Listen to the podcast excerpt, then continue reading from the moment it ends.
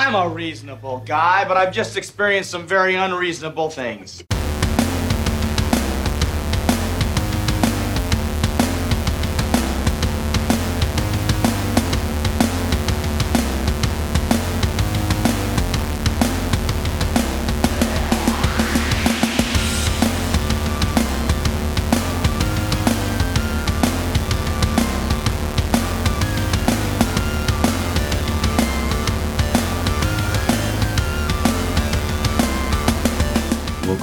Ladies and gentlemen, beautiful, beautiful, sexy people who have downloaded this podcast. Thank you, Mom. Uh, we are the Very Unreasonable Things podcast. Uh, I'll be your spirit guide. My name is Josh Lindsay, and I'm joined by Billy Bone. Billy Bone, and we're going to be talking about today specifically the Nightmare on Elm Street um, original trilogy. Uh, afterwards, we'll figure it out from there. But today, uh, specifically, um, talking about the first first three '80s slasher classics. Hey, before we jump into that, Josh, uh, why don't you give a little kind of background on what the idea of the podcast is going to be? What are we going to try to do going forward? Because it's not just going to be Nightmare on Elm Street all the time. No, despite despite me really banging that drum, just a Freddy podcast. Um, I think we'll we'll we're gonna talk movies, uh, pop culture, uh, TV shows. Who knows? Who knows? But mainly mainly movies. Probably the majority in the horror genre, but not exclusively. Um, we just figured there wasn't enough. I got some Steven Seagal classics lined up. Yeah, well, I'm growing my hair out to do the ponytail, so, um, yeah, but we'll we'll see, we'll see. We're gonna we're gonna start off with the nightmare movies, and I've got a couple of questions, uh, a three part question, if you will, uh, directed towards you, and you have to you have to answer all three, and you have to answer them honestly. Um, first question is what is your history with this franchise? Um, and the second question is first impressions of this rewatch, just a general overview. And the third question is what movie do you would you say awakened you sexually in general? Um, so for me, you know, moved around a lot when I was younger. So a lot of, I guess, unnecessary traveling from state to state. As you know, my stepfathers were in the military, and so we were never really stable. So, you know, how do you keep a kid quiet when you're making an eight-hour drive, right? Give them a magazine or something. So, when I was younger, Fangoria was the magazine.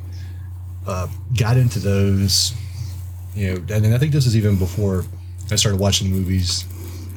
Got into those magazines. Uh, the special effects just all looked really cool to me. Really drew me in.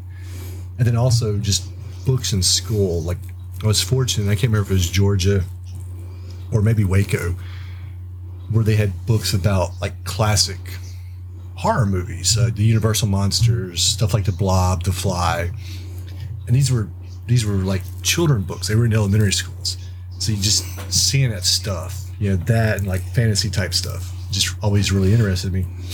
So looking at Fangoria, you know, you see these articles about Nightmare on Elm Street, and you're like, oh man, that looks cool. And then finally got to see it. It was at somebody else's house. I can't remember who it was, but they had it and we watched it, and it was great. And you know, rewatching it, and I'm sure we'll get into it when we're talking about it. Uh, there's some things that uh, hold up really well. There's some things that don't. I still think it's a it's a good movie. I don't necessarily know that it's not my favorite movie. It's not my favorite movie in the series, and we'll get into that. And sometimes I think, and this might sound blasphemous, but I think that Wes Craven gets a little overrated with some of his stuff. And I'm sure we'll talk about other movies of his at another time. But just now, starting with this one. You know, I've got thoughts, and we'll get into it. And as far as like the movie that sexually awakened me, um, Rochelle, Rochelle. I did not expect you to say that. Rochelle, Rochelle. Who was the lead in that?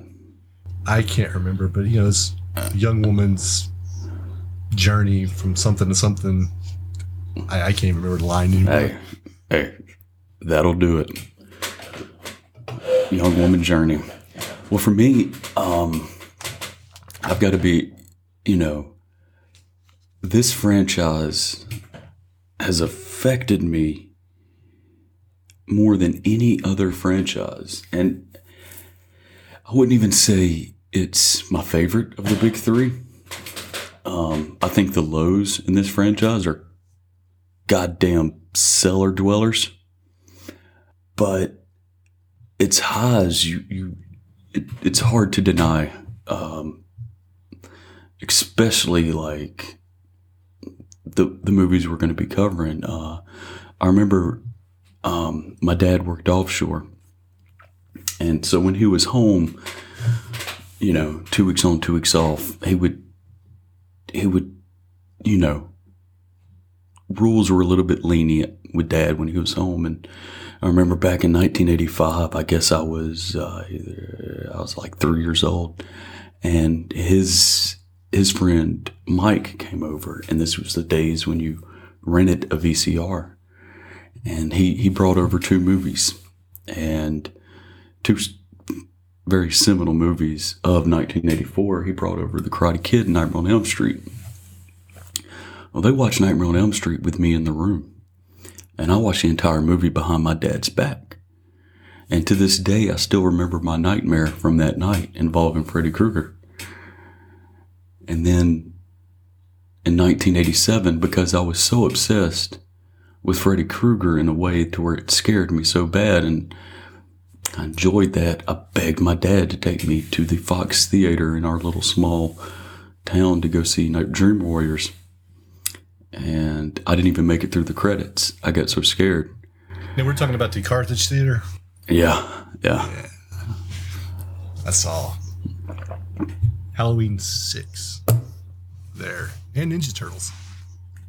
Oh, yeah. I've, I've, I've seen I've seen quite a bit there. But and then back in like 1988, uh, when I was in kindergarten, uh, we were living right outside this town in Mississippi called Meridian, and our house was there was a railroad and it went right by our house, and across the highway was a gas station.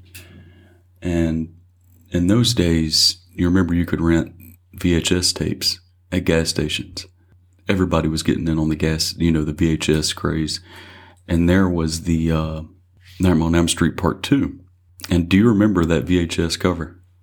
So, and I was going to save it for when we got to part two, but so I didn't see part two. In um, I remember seeing like a standee in a video store for it, Mm-hmm. and be like, "Oh wow, Nightmare on Elm Street two, Freddy's Revenge. I got to see that."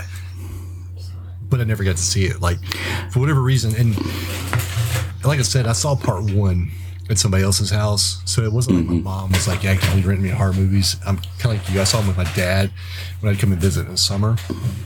I got to read these magazines, I got to read these books, but I didn't actually get to watch these movies. Um, and hell, it may have been because we didn't have a VCR. I don't, I don't remember. Um, you know, grew up poor, so that's probably it. But so it took me. It might have been after part five that I actually got to circle back around and see part two.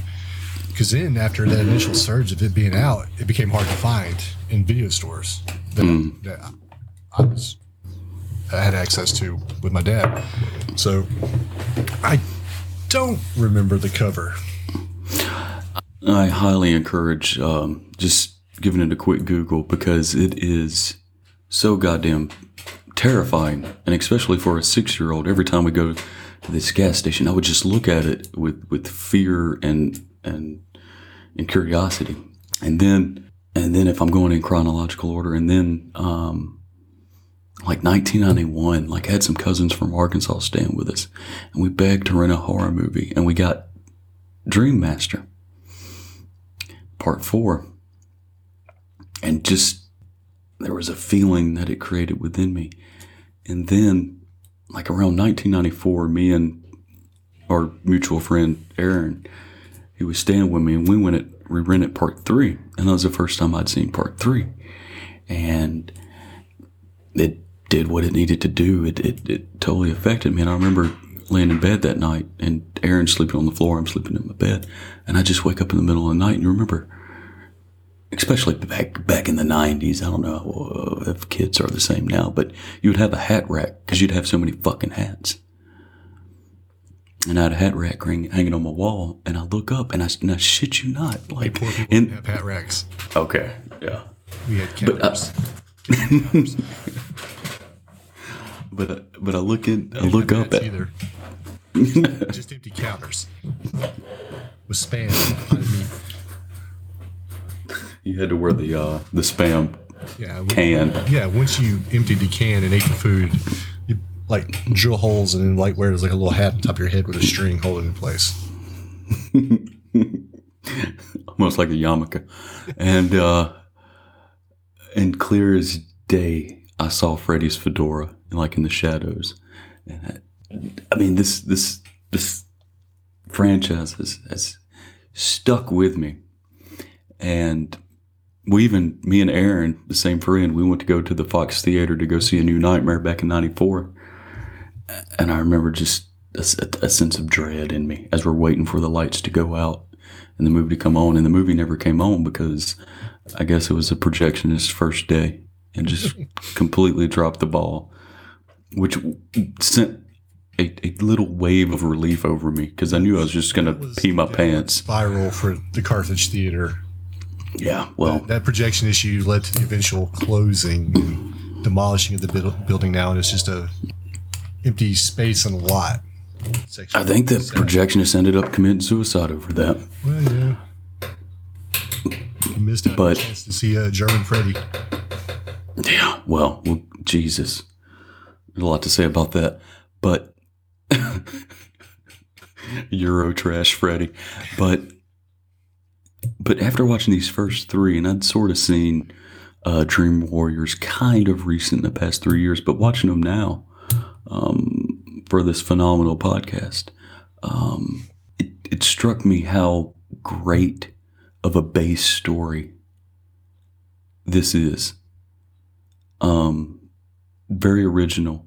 And when Freddy, the highs of Freddy being scary are, it, to me, it still holds up. And it's, Yeah, I, I think so too. And um, uh, I agree with that though. Like watching it, especially the first three before it got super comical. And there's Mhm. a point in part three that I made notes of where it start like you can see where it's going to go. Um, before we get started, we need to like I'd, I'd say let's go ahead and jump into the first one. And um, but before we do that, I will say this about the series. And I think one of the reasons I got to watch it when I was younger is because one of the things that the Nightmare on Elm Street franchise never really did, with the exception like a few instances, that other horror movies did, is it didn't have a lot of nudity, right? You know, you watch a Friday the Thirteenth movie, and you're gonna see like 18 sets of breast. mm, Um, and all the other slasher movies were, you know, that was their thing. I think like Halloween stayed away from it. Nightmare on Elm Street stayed away from it for the most part. I mean, you do have the scenes with Joey in part three, but that fit into the context of his character. It wasn't just gratuitous nudity, nudity. So it was something that was safe to watch almost. Like, if you really want to watch a horror movie, fine, you can watch this, but don't come crying to me when you get scared, which inevitably happened. You know, you maybe I'm the only one, but you know, if you were outside, especially when I come to Mississippi and visit my father in the summers, you know, if you're outside after dark and it's just you, you know, and you're like, you know, a rural area, like, oh shit, what's that noise? mm. But I think with Nightmare's premise, it was easy to avoid those, um, those cliches of the time of modern slashers. Uh, You, You know, avoid it a lot the sex. choose not to. Well, I'm talking about like, you know, even if you have sex in Nightmare on Elm Street, like unless you're in a dream, you're you're safe. You know, doing drugs. Hell, I mean, drugs are encouraged in the in this uh, not encouraged in the series, but hey, a good way to avoid Freddy would be just to get the biggest bump of meth. You know. Yeah. Dreams, for instance. All right. But I, so- but no no no no no no no I'm, that, no I was just gonna say like the fact that you're not at all curious about the movie that created my sexual awakening kind of hurts. oh, I'm sorry. What was that? It was Supergirl, 1984. Supergirl. Helen oh, Slater. And those what it was boots? It was one girl's journey from Milan to Minsk. Yeah, well, I mean that just sounds hot. Well, I mean, you got George and Jerry excited. Okay, are we a Seinfeld podcast now? I like to put some Seinfeld references in there. Um, all right, so Supergirl, 1984. Gotcha. Oh God, and those boots, man! Like I had no business like being a four year old with a hard on, but I was. God damn it!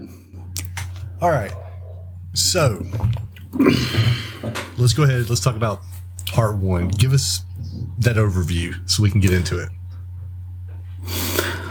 The overview is uh, a group of teenagers are being plagued by a man with knives for fingers, and the parents, who the kids are event are honestly they're paying for the sins of their parents. What would you say these parents are? They're uh, Their parents, they was protecting their children. If somebody was murdering children and the authorities did nothing about it, well, how would you feel?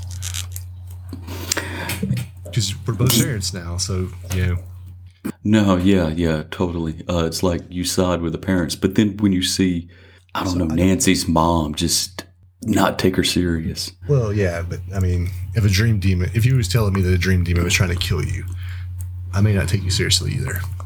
But so I, I'm going to put this one out here right away, and, and maybe I missed it. I know they keep saying it, like when you watch documentaries and you watch people talk about it, but I've still yet to see where they explicitly say that Freddy Krueger was a child molester in the original series. I keep hearing child murderer. I know in the remake, he was a child molester.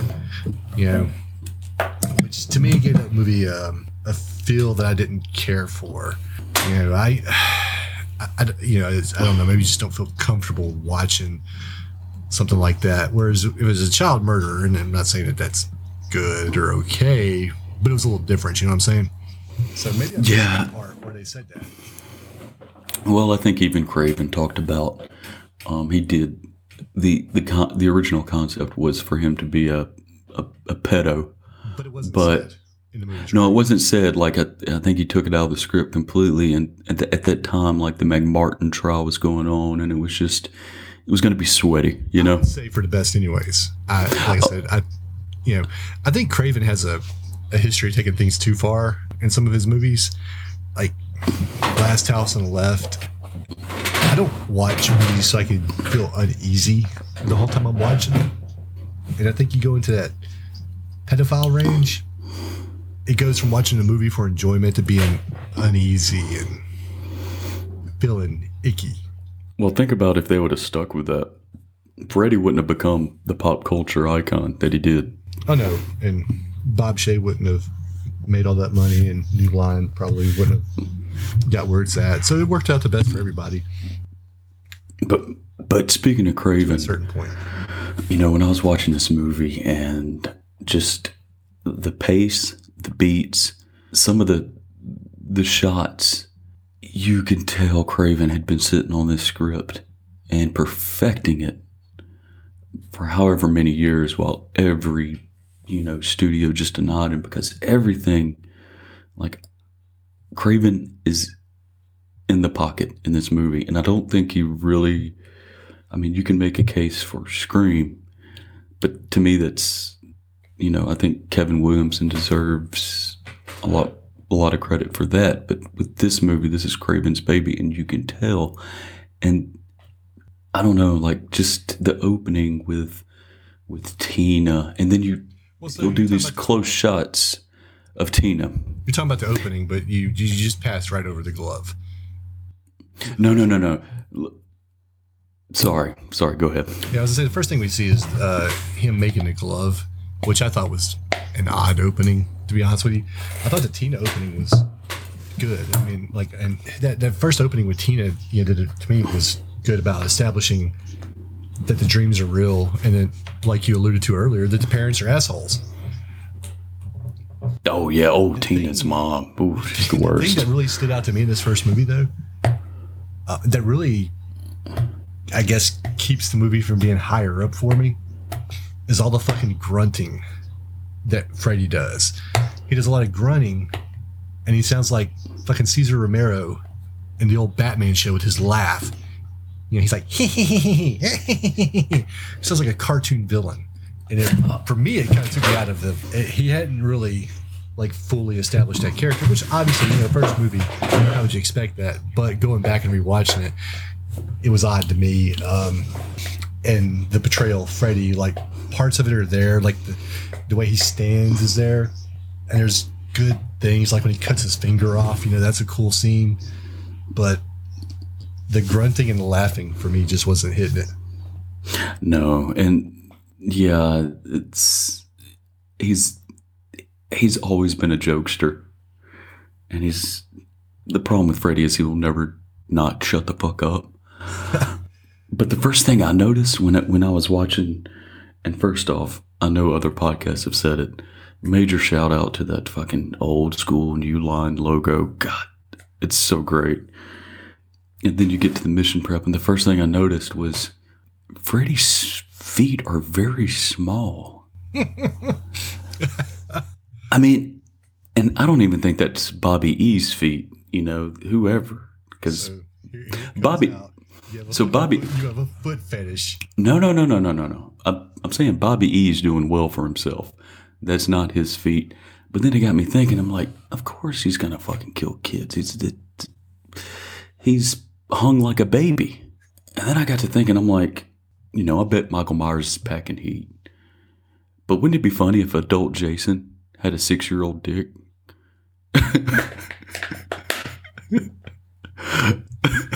So, about 20 minutes in, and we've deviated to serial killer penises. Yeah, well, usually they there's a reason for their aggressiveness, but yeah, and when he's cutting off his finger, it's so funny though because there's so many moments that are unintentionally funny in this movie, which does dink it. But the look on Freddy's face when he cuts off his finger, he's so proud of himself. he's got this like just wide smile, like, aren't you impressed, Tina? But I can cut off my finger. But yeah, what did you think of the uh, Charles Bernstein score? Oh, the music for the movie is great. Loved it. Um, it fits, you know, builds the mood. I don't have a whole lot to say about it, and, and that's because it works. You know, if it was, if it's something that stood out, and there, there's some movies like where you hear the music and you're like, what the fuck is this? This doesn't go with this at all. We'll we'll Yeah, get the- there. The nightmare, the nightmare like theme song is like that's one thing I thought the uh the you call them big three, um, but I would say like Exorcist, Halloween, uh, Friday the Thirteenth, Nightmare on Elm Street. They did really well, and they had catchy songs. I think it was The Exorcist was it Tubular Bells or something like that Yeah, when you hear the music for these movies, you know what you're getting, right? I was like, oh, there's the Nightmare score. I know what I'm watching. Oh, there's that Halloween song. Let's get going. Get to see Busta Rhymes and Michael Myers go at it in a kung fu fight. Um, you know, talking about like unintentionally funny moments, and I don't really know it's so much unintentionally funny as it was just cringeworthy but the Rod character when he was like up your ho or no up your nose with the twirling lawnmower or whatever it was, ooh, that was so bad. that was rough. That was rough. I, hate it when movies, you know, try too hard. You know, I, I hate when movies try to be hip. There's a lot of movies now that I don't care for because they, they try to be hip and they get dated by their references and things like that. And for the most part, when you watch Nightmare on Elm Street, I feel like it's a a timeless movie. Other than house phones, but there's not like a whole lot you see that's just going to be like that disconnects you from the movie. like Shrek's one of those movies that'll disconnect because of Smash Mouth, Out, Rockstar. outdated references. Yeah, and stuff like that. You know, I think with um, Nightmare on Elm Street though, you can watch it like you can watch it in any decade and it'd be good. But then that Welcome Back Kotter shit that's right there, you know, it's like, eh, you know, what is that? You, you know, you want the character to be a badass or whatever, you know, cool. You could have did without that reference, like, just Well, it's- out of the movie. And, and it's and it's and it's always bothered me since I've became aware of that line. Uh, but it just goes to show you that sometimes forty year old men don't know how to write for seventeen year old teenagers. Man, like Craven was like, "Yeah, this will work. Yeah, yeah." But goddamn, Rod's intense, ain't he? Yeah, and he's a he's a fucking dickhead. Like I'm trying to figure out why anybody was hanging out with him. Even I- when he's like begging for help later on, he's still a fucking asshole. In an alternate universe, he turns into Richard Ramirez, the Night Stalker. I mean, just pulling switchblades on poor Johnny Depp. Right? Johnny Depp, the athlete. With the athlete's body. Yeah, what a what a fresh faced Johnny Depp. I thought it, you know, watching the uh watching the Never Sleep Again documentary when they talked about the fact that Johnny Depp's character was supposed to be an athlete, and then you look at him and you're like, uh, you know, I don't know what sport you're playing. You know, maybe chess. It's not football or baseball. Not, not with those little twig arms and twig legs. No, Like, but Depp, so make it, he's make an adjustment for the character. well. I don't I, see when I watch it, I never get the idea. I mean, they dress him like a prep. I never get the idea that he's a jock. Uh, there's that one scene where he has like that shirt that's I think like a cut off at the midriff. Yeah, everybody's wearing that though at that at that time. But I love Tina's mom. Uh, not Tina's mom, Nancy's mom. I love her hitting the morning vodka. I'm like, yeah, that's what's up. Afternoon, bedtime. Hiding it in the linen closet. Yeah, right. Man, she. I, I like I like my share of alcohol too, but I've never understood like how people can be alcoholics. You know, one good hangover is always enough to be like, ah, you know, I think I'm taking a week or a month off. oh yeah, it puts you down. The older you get, it puts you down. These people, man, they're just like, no, hangovers, those motherfuckers don't exist. I'm Well, you don't get hangovers if you stay drunk. Yeah, right. If you put vodka in your coffee, they're you're not you're preventing the hangover. Vodka and Cheerios. It's like, here's breakfast, honey. Look, by all means, me and you have zero room to talk. We're not we're not in this industry. We're not actors. So I mean, who are we to judge? But what'd you think of Langenkamp? Um, the look of the character fits. Uh, the acting, even like when I was watching part three, it is what it is. I mean, I think it suffices. I, I don't think any of us are mistaken these movies for Godfather. And even they had bad acting in part three, so think it works for the most part. You know, is it my favorite performance in a horror movie? No, but even like when you go back and watch Halloween and you watch Jamie Lee Curtis in that movie, that one gets kind of annoying at times. Um, just the way the characters act. And that, so I don't know if it's like the actors or the directing or what. It's good enough. I think the movie as a whole holds it up. And what I was about to say is like when you start moving into these scenes where they're at the house, you know, you, uh, like when you go to Tina's house and they're having their little slumber party and then you know, fucking jackass Rod shows up being his usual self. Like you look at the house and you look at the yard and inside and stuff like that. And one thing I thought like the first three movies especially did was they created a lived in world. Like the house looks like a house. Like there's mm-hmm. shit in there. Like sometimes you watch a movie and everything's too clean. It, it just like I keep seeing this like on you, these houses on TV, and you're like, man, these. How come my house doesn't look like that, or how come my apartment doesn't look like that? I'm like, I got shit everywhere. But then you see like in the Nightmare movie, like these people have shit everywhere. Like they look like normal fucking people. The house looks like normal people. You go into the backyard and they got fucking yard tools laying up against the shed and stuff like that, bags of mulch or whatever. So I thought that attention to detail was good. I think when you get into that, that's where like these movies really excel. Was with the attention to detail, as far as like a lived-in world. Yeah. And you can almost smell the house in a way because we, we're all familiar with houses that maybe didn't look like that, but had that sort of feel. But speaking of houses, uh, man, Ohio has never looked more beautiful. I am, our next vacation is going to be to Ohio. I didn't know they had palm trees. I mean, just beautiful. Absolutely beautiful. You film where you can film. I mean, I think everybody films in Georgia now, right? No, yeah. And they use Vancouver for New York. Yeah, yeah, yeah, yeah, yeah. Yeah. I get it.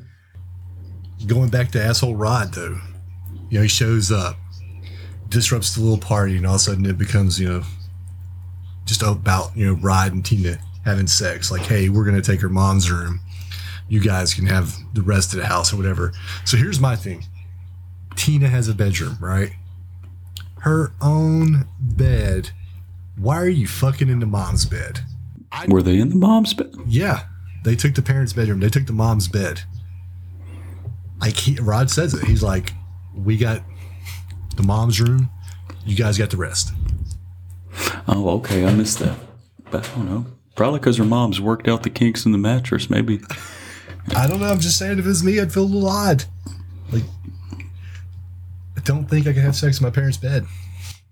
Well, when Rod puts a switchblade to your throat, I don't think you have a choice. But yeah, how how great was Tina's death, though? I mean, that is that is one for the ages. That's one of the most.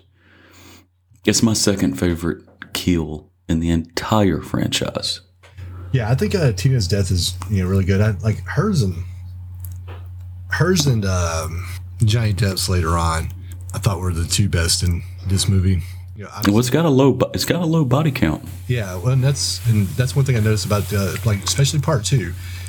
It um it takes a while. And like if it wasn't for the pool scene, that would have an extremely low body count.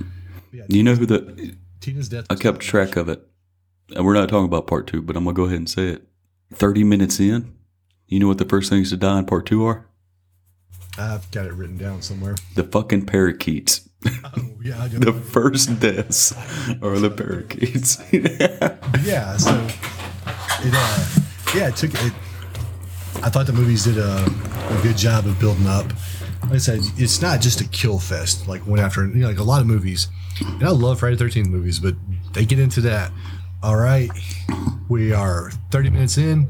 Somebody die every ten minutes, or somebody die every five minutes, or some shit like that. Where it's death after death after death after death until we get to the final scene. mm-hmm. So this movie did a much better job. There was actually a story in between there. Yeah. So yeah, Tina's house. You got the you got the Tina death. You know, and I'm not saying anything revolutionary here, but practical effects are always better to me than CGI. I mean, you go back and you look at you look at the Star Wars prequels, and the CGI in those movies is horrible to the point where it's hard to watch. We're not talking about the quality of the movies or the story. We're just talking about visually. It looks bad and even movies now, like you've still you've still got that. Like CGI, like to me, whenever you can use practical effects, use them here. It's great. You know, Tina's getting drugged across the fucking roof, getting slammed around. The wall scene where Freddy comes down above Nancy while she's sleeping. that looks amazing. So good. Look at that in the remake though, and it looks like shit. It's fucking. Oh, it is. horrible. This this movie had a budget of 1.8 million dollars. Today's equivalent, it'd be two and a half million dollars, and they put it all out there. The entire 1.8 million dollar budget is on the screen. You know, with the rotating room for Tina's death, uh, turning the fucking room upside down for Johnny Depp's death, and just you know having everything glued to the ceiling, you know. I mean, everything is on screen and you appreciate that because you know, a lot of these people were working for free towards the end of the shoot because they were just running out of money, you know. Bob Shaye he he put all his chips in on on this idea and Craven and I don't know, I don't think you see that anymore. Um in today's Hollywood. Obviously, it became the house that Freddy built because this movie just it went off like gangbusters. But it always helps when you have John Saxon. Even though he didn't use any of his karate from Enter the Dragon. Which Well, I made that it would have been a short movie. When he It would have been a short movie. When he Yeah. fought the skeleton Freddy, if he'd have broke out a fucking front kick to its face, he wouldn't have had to die. Well, his reflexes were slow. He's an alcoholic now. we move past that, you know, and get to the part where Rod's on the run because obviously it looks like he's a killer. Rod's a lunatic, despite what Nancy says. You know, when she's like, he's not, whatever. Yes, he is. Like you said, pull the fucking switchblade on Johnny Depp. Even if you didn't believe in, or even if you did believe in dream demons, how could you still discount the idea that maybe Rod fucking killed her? Because Rod has shown himself to be violent. And then Nancy, she still fucking saves Rod, even though she doubts him. Like, if you doubt that Rod killed your best friend, why are you fucking helping him run from the cops? And then, even after that, and here's when I felt we had a misstep. They expect you to feel sorry for Rod. Like, you see him in jail, you know, he's talking to Nancy and all that. You know, like, I didn't kill Tina, blah, blah, blah, blah, blah okay, we know you didn't kill Tina. I still don't fucking feel sorry for you. And the movies want you to have sympathy for this guy. But he was a fucking asshole the entire first part of the movie. Like, I can't feel sorry for you. Like, I know you didn't do it, but you're still a dick. And you still pulled that switchblade on Johnny Depp. Yeah, which You which deprived us of 21 Jump Street. You son of a I kind of I kind of wonder why why Craven went that route, like to just make him a complete like douche canoe, you know.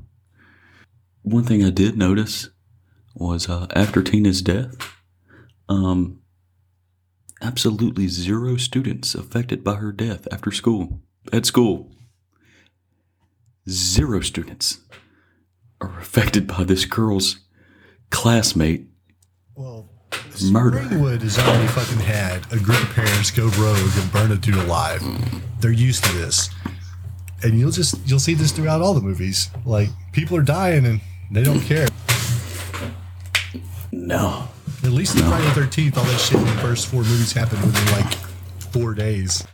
like Springwood's just desensitized to people dying. And they're like, oh, somebody died and this dude had like you know fifteen hundred gallons of blood in his room.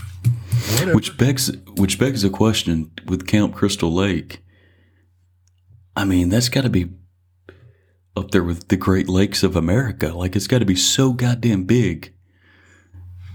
Well, it, it touches an ocean. I mean, it's already been Yeah. established Yeah. somehow.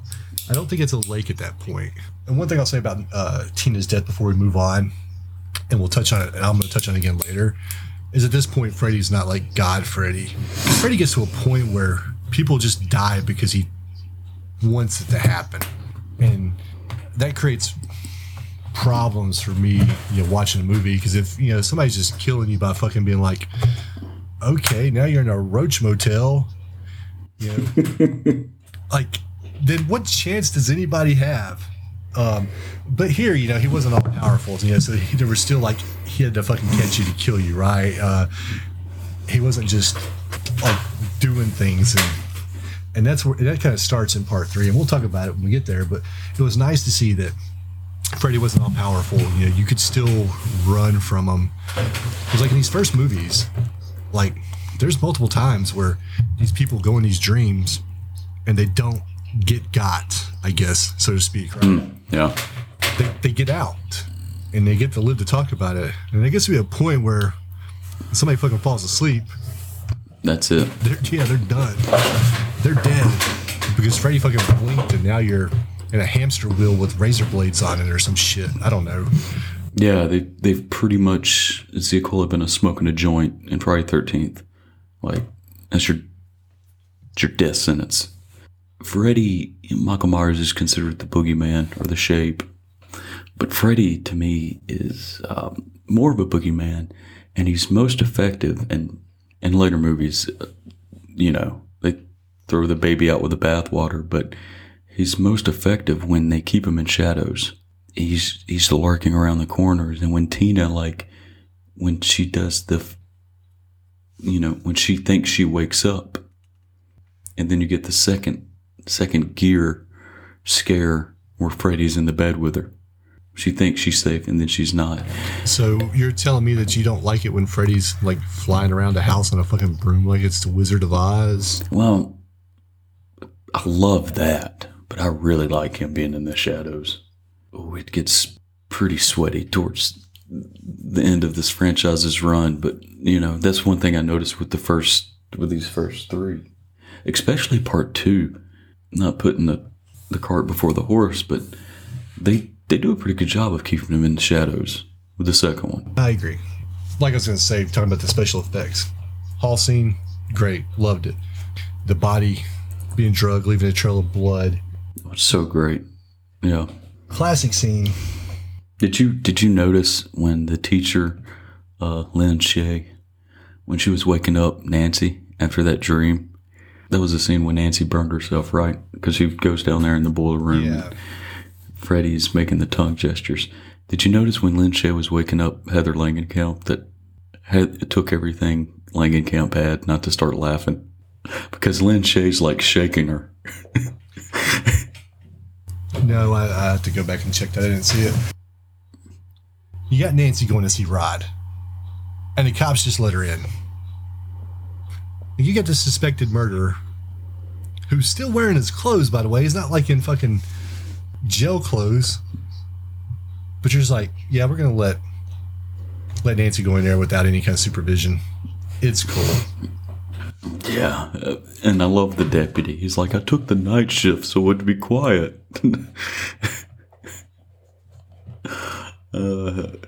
So then you get uh, you get back uh, where Nancy's taking a bath, right? Which I think we all agree is another classic scene. But I don't want to put this out here. You're trying to stay awake, right? You're trying not to dream because you're worried you're gonna get killed by this madman in your sleep. And you take a warm bath and you have a fucking bath pillow. oh, I know. Like she is, she's all ready for sleepy time in the bathtub. And it's so funny when Nancy's mom knocks on the door and she asks her, um, or she tells her, she's like, I heated you up some warm milk. Isn't that like those things don't fit? I heated you up some warm milk, so now it's boiling? Wouldn't you just say I heated you up some milk? I think you're being overly picky there, but yeah, I get what you're saying. She, but in her defense, she's been drinking vodka all day, so. I oh, mean, Oh yeah, You're It- expecting a fucking master class like the culinary arts, and this chick's fucking loaded to the gills. oh yeah, and I'm sure it wasn't even milk. Probably not. It's probably a saltine. No, no, sorry, that was that was my burrito that I warmed up from lunchtime. I forgot to eat. so you, you get to the uh, the scene with where Rod finally kicks the bucket, right? And since you know you noticed the warm milk, one of the things I did notice is Freddy opened the door to the room, right? But then he just walks right through the fucking cell. I mean, why did not just walk through all of it? I mean, why are you wasting energy to open a door when you can? Why are you even using a door? And then, you know, especially if you're trying to make it look like a suicide, why open a door? And yeah, could you just fucking manifest in front of him? Yeah, I don't. I guess that was theatrics for Nancy. Or did you see him walk through the door? Was Nancy watching at that time? Oh, I can't remember. I think so. I think so. I know originally we planned on recording this a while back when this was all a little fresher. So at this point, I'm going off of notes. When did you did you hear uh, when uh, Nancy's mom tells uh, Nancy uh, when she basically lets her in on the the town secret? Did you did you hear how many kids he had killed? Oh man, um, I'm sure I did, and I probably didn't make a note of it. How many was it? It was twenty. Okay, so I was thinking 27 for some reason. That would make more sense. But 20 is such a, like, his goal was 20. Because that's such a beautiful You gotta work in like number. Yeah. like you don't celebrate Super Bowl seven, Super Bowl ten, Super Bowl team. You know, ten kids dead, twenty kids dead. Yeah. If it was 18, I don't think nobody would have given a shit. No, they probably wouldn't have burned him alive. No. But when he got to twenty, like, They're like, oh, just oof. line. Yeah, so and, you know, I've, I've already talked about it a little bit. Now, you know, I'll talk about some more. Not to me, not the best Freddy portrayal. I think it was a work in progress here.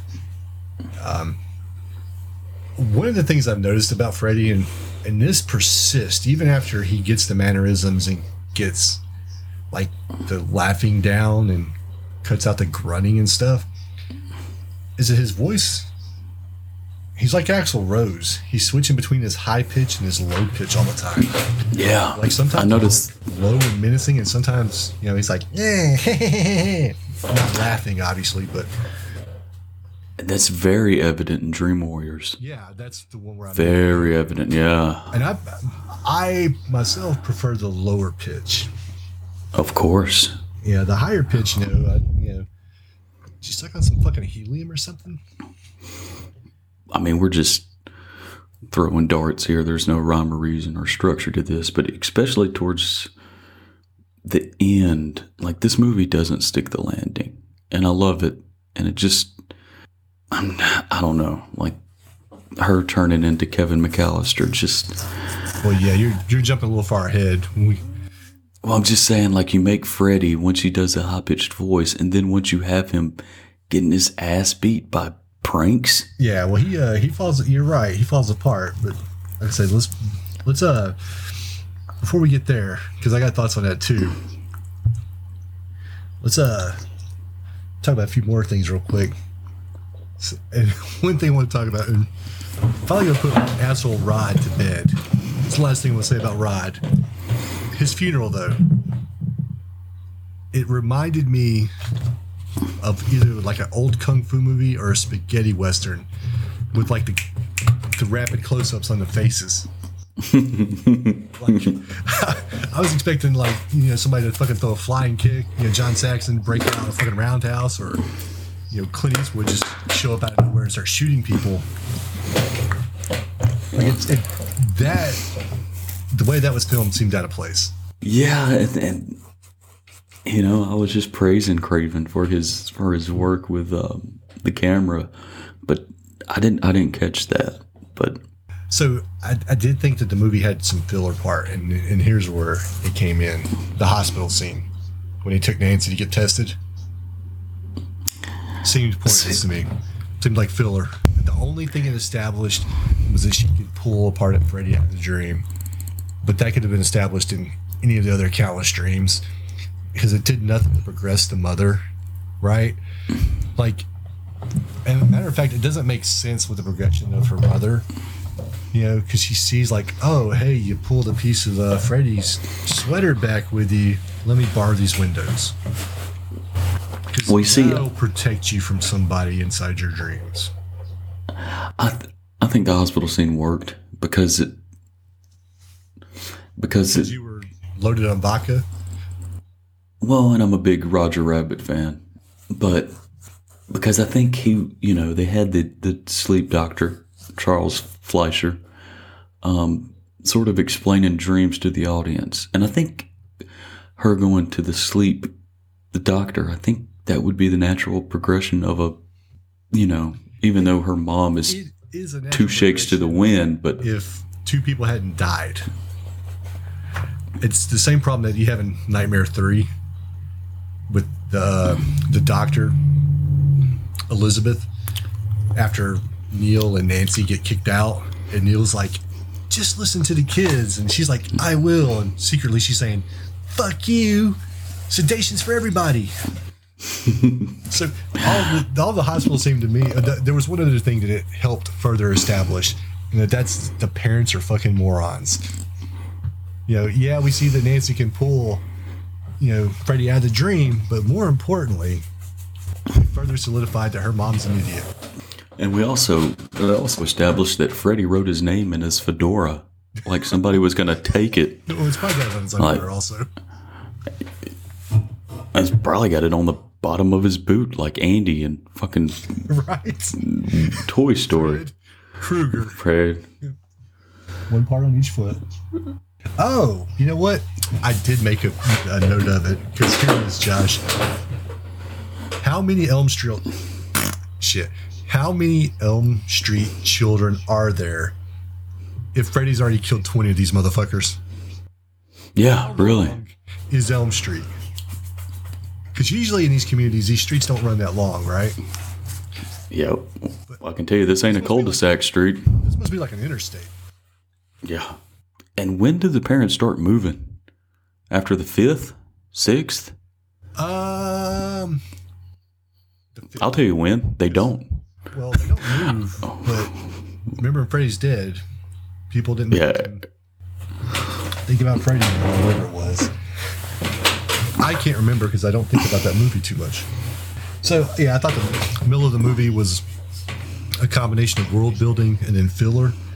Um, I'm always a fan of world building. You know, we've talked about this with like Stephen King books. The one thing I thought that Stephen King does really well is world building. I think the thing that he does really poorly is ending a book. Um, you alluded to it here. You know, the ending of the movie, and we're about to come up to it. You know, uh, one special effect that I I like the scene, but one special effect that doesn't really hold up now when you look at it is the "I'm your boyfriend now, Nancy," which I thought was Oh, yeah. Uh, And the one, yeah, that's one of those one-liners. It's not like, Ugh, like you get later on. You know, decent line, um, but you you get this weird-looking special effect that just doesn't. I don't, I don't even think back then it was all that great, as much as it just fit into the context of the scene. Yeah, and to me, I, I just think it sort of adds to the charm, though.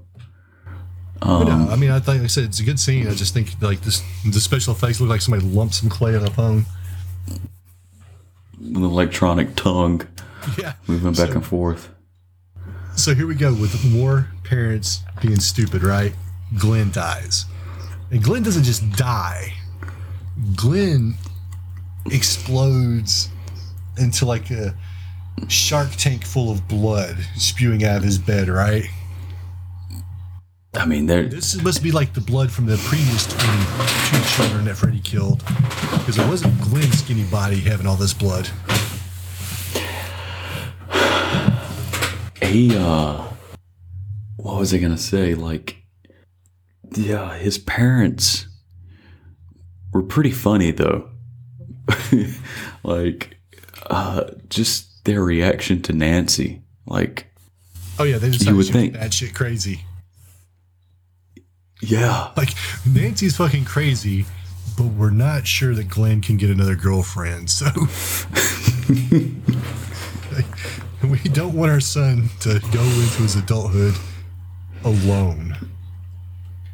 But like after Glenn dies, right? The parents are still fucking oblivious to what's going on. Like, I, once again, I get because you're trying to ground this in realism, right? So you're not going to believe in dream demons. But if you've got blood fucking seeping through the ceiling, right? Because it's a two story house. At this point, you've got blood dripping down into the lower level of this house. More blood than is humanly possible. Surely at this point, you've got to be like, something's fucking going on here, and it's not natural. Because my son weighed 130 pounds, and I've got 200 pounds of blood floor or my ceiling to the ground floor. And then, and then, like, and Glenn dies in his sleep, right? So, what's the fucking response to that? Nancy, you need to go to fucking sleep. yeah These three people died in their sleep. Go take a nap, goddammit. Get some fucking sleep. Okay. I- yeah glenn's death was it is fucking Right up there with Bruce and Lance. well, I was looking for that. Yeah, there we go. But uh his death was so bad.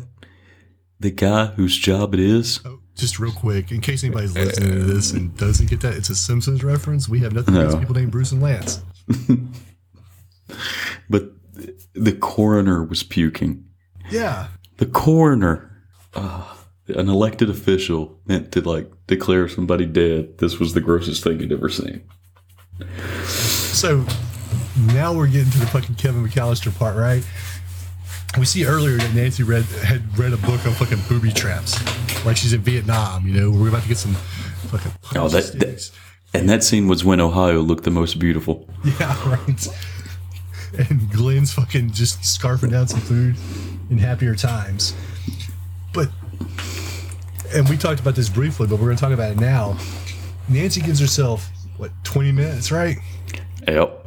To set these booby traps, say goodnight to her mom, and fall asleep. Go to sleep. She sets a lot of fucking traps. I don't know that she could have set one of those traps in 20 minutes, but she sets all of them in 10 minutes because when she looks at her watch, 10 minutes has passed. Like Kevin McAllister, like you said, we're talking about Kevin McAllister. It took him a whole afternoon to prepare for the wet bandits. Yeah. Nancy did it in 10 minutes. And then went to sleep. Yeah. The entered, entered REM cycle.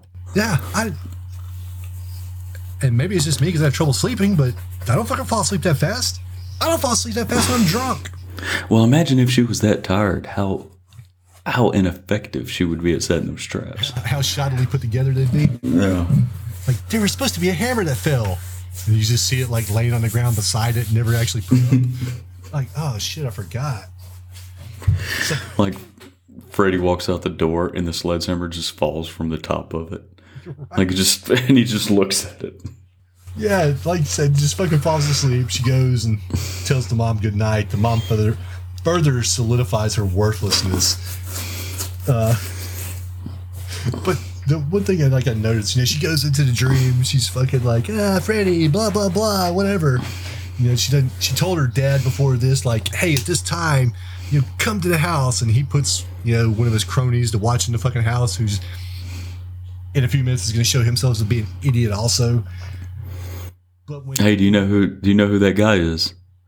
no, The dude he put outside it was the sheriff and Scream. Ah. But when Nancy grabs Freddy, pulls him out of the dream, shouldn't Freddy have been in her fucking arms when she pulled him out of the dream? Again, I'll forgive it because it is a pretty good jump scare. So, anyways, yeah, okay. It it was effective. So, in my note, cop is a fucking idiot because I think at this point she's running to the window. she's smashing the windows, right? They're like, hey, get my dad. He's like, what? I, I don't know. You know, uh, you know, we we know people are dying because we're obviously over here at this fucking murder scene.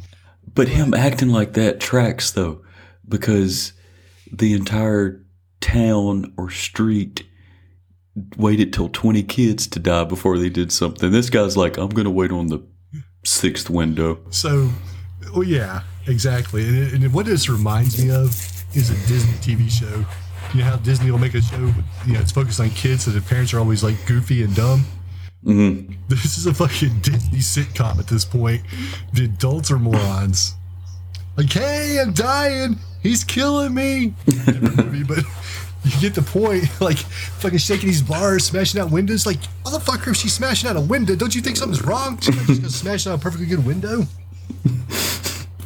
So, pulls fucking Freddy out. And then, like you said, Freddy turns into a fucking buffoon in this final act. He's not scary. You know, he's he's getting owned at this point. Like Yeah. he's falling for all these fucking traps. It becomes like a Three Stooges episode, Yeah, getting hit by sledgehammers. or like the Benny Hill music playing in the background. It just just put Benny Hill music in the background and just speed up like that entire thing but like they're running really fast. yeah Yeah, right. So, whatever, she fucking kills kills Freddy. You know, sets him on fire. Then he goes and jumps on the mom. which is dangerous. He's already on fire. Like she's full of alcohol. She's just gonna burn you to a crisp. Surprised the house didn't explode. Mm, yeah. I, I didn't think the special effects were that great. Like, especially when the skeleton, because she burnt down to a skeleton, right?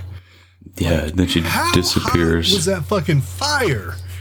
Did she burn to a skeleton? Because we've seen other movies where people burned up and they left a corpse, but she just skeleton. Well- nothing, no blood, no body parts or anything like that.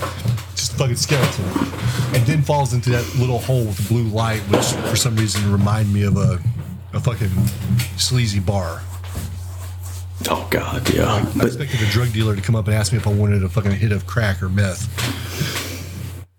but this the, this entire ending uh, leads credence to to the theory that all of this was a dream because the mom is a fucking skeleton disappears into a a, a fucking mattress and then Freddy comes up and then she just wills him away Yeah, that's it. Yeah. by taking away his powers. It gets real, real messy on that third act.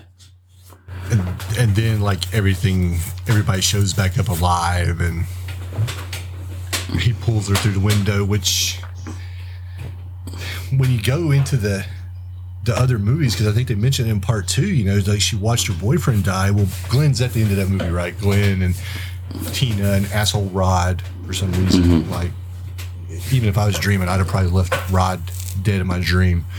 Um, but like the the movie's the ending's misleading, and I guess if you're thinking of it as a one-off, okay. But once it became a you know series, it suffers like other series do with continuity.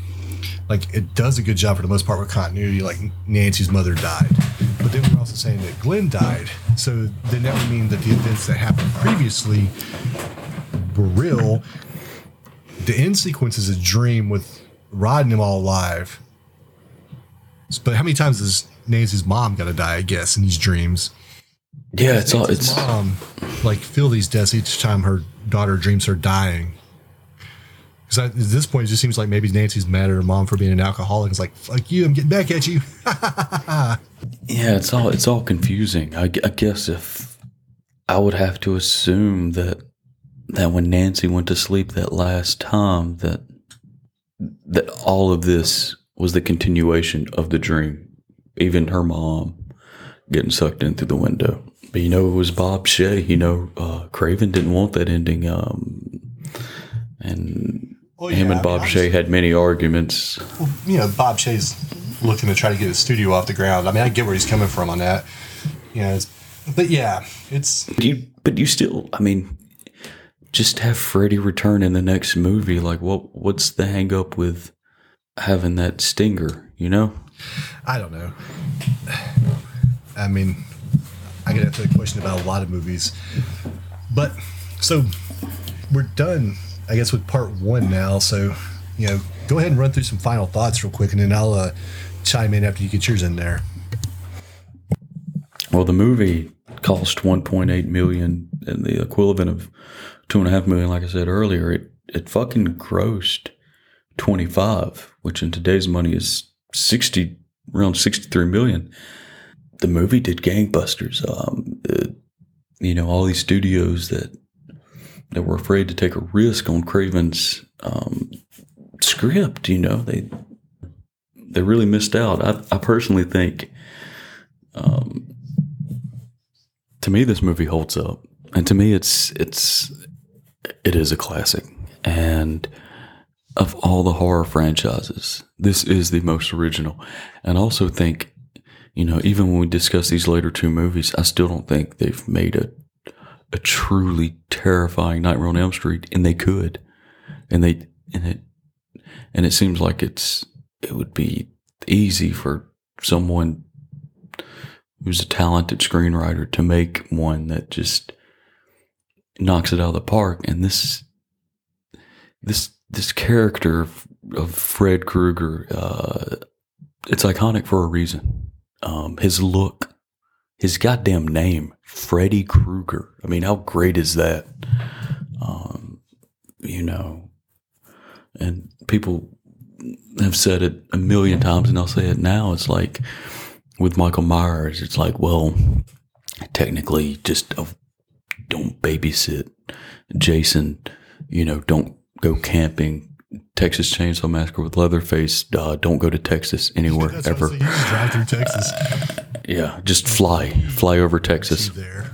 Yeah, but with but with Freddy, you you you have to sleep, and it's perfect. And yeah, this this movie has some hiccups. Um, it does have its flaws, but I think there is so much here that outweigh even the last third act, which which suffers from silliness. It holds up, and if you know, I'm all about scores and rankings and ratings and lists. To me, this is uh, like a eight point three out of ten. Um, So I don't. I'm. I'm not going to give it a numerical value. Uh, that's your thing. I know you like doing that. Um, I just. I hurt my head when I start thinking about that.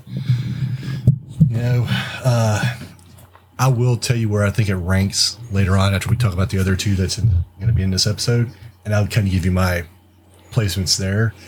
There's not too many deaths in the movie, which we talked about earlier. So it's not to that point where it's just a kill fest where it's like, okay, let's run through the motions. This person's got to die. This person's got to die. This person's got to die, which I thought was good.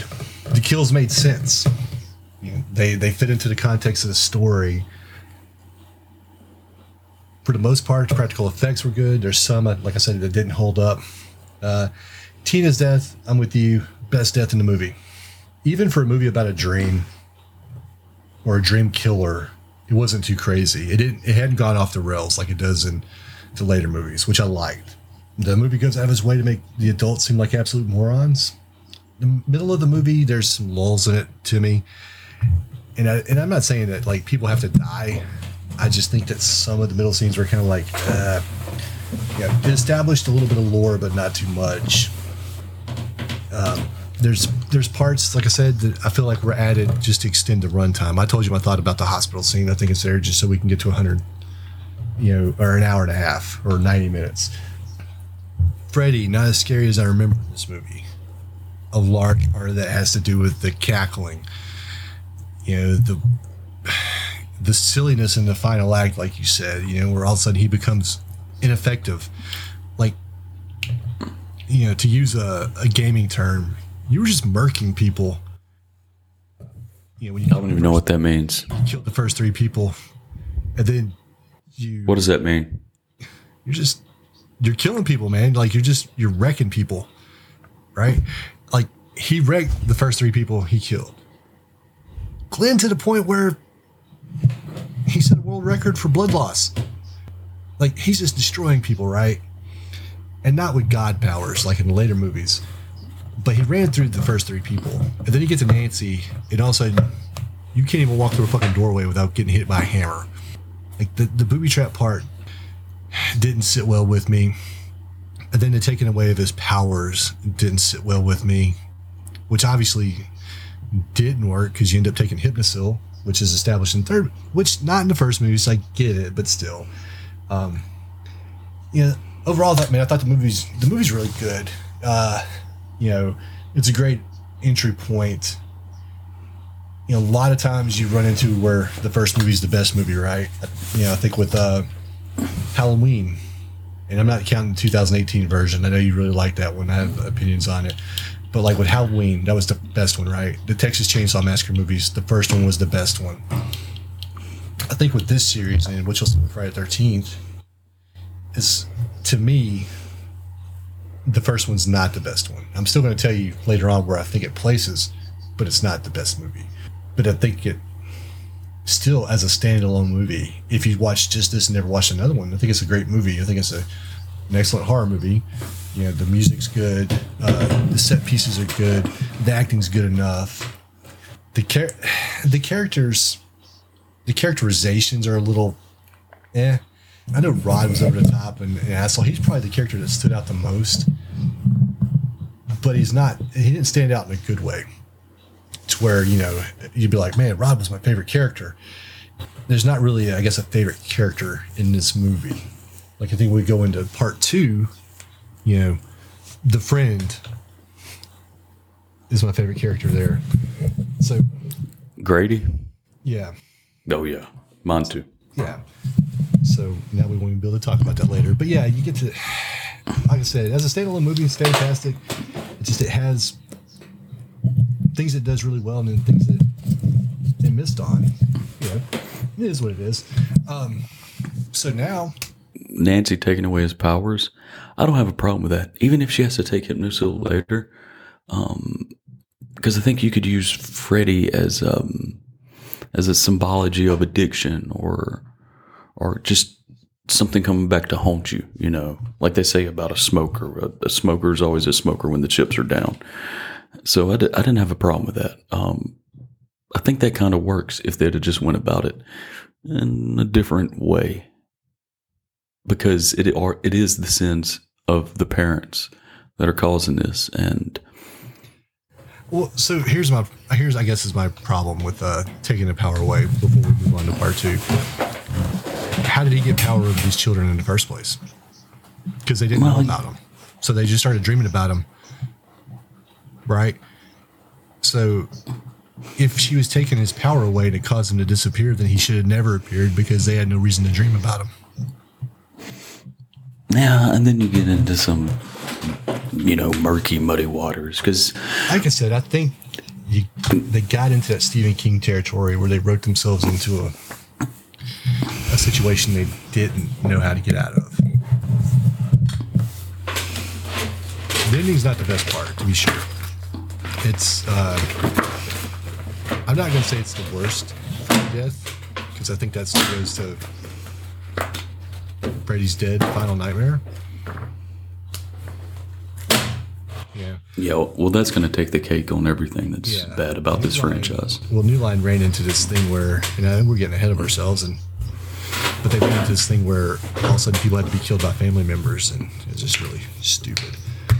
So, I think we're both in agreement, though, when we'd say that, you know, we we'd love Nightmare on Elm Street, and we'd obviously recommend it to our friends if they were. If if they, they'd never seen it and they were like, "Hey, Billy, what's a horror movie I could watch?" Or, "Hey, Josh, give me a recommendation. I think we'd both be like, yeah, watch this movie. It's really good. Oh, definitely, definitely. To me, this is it's up there with um, '80s horror movies. Maybe. Oh, go ahead. Well, I was just going to say, like, uh, and I didn't write them down. I meant to.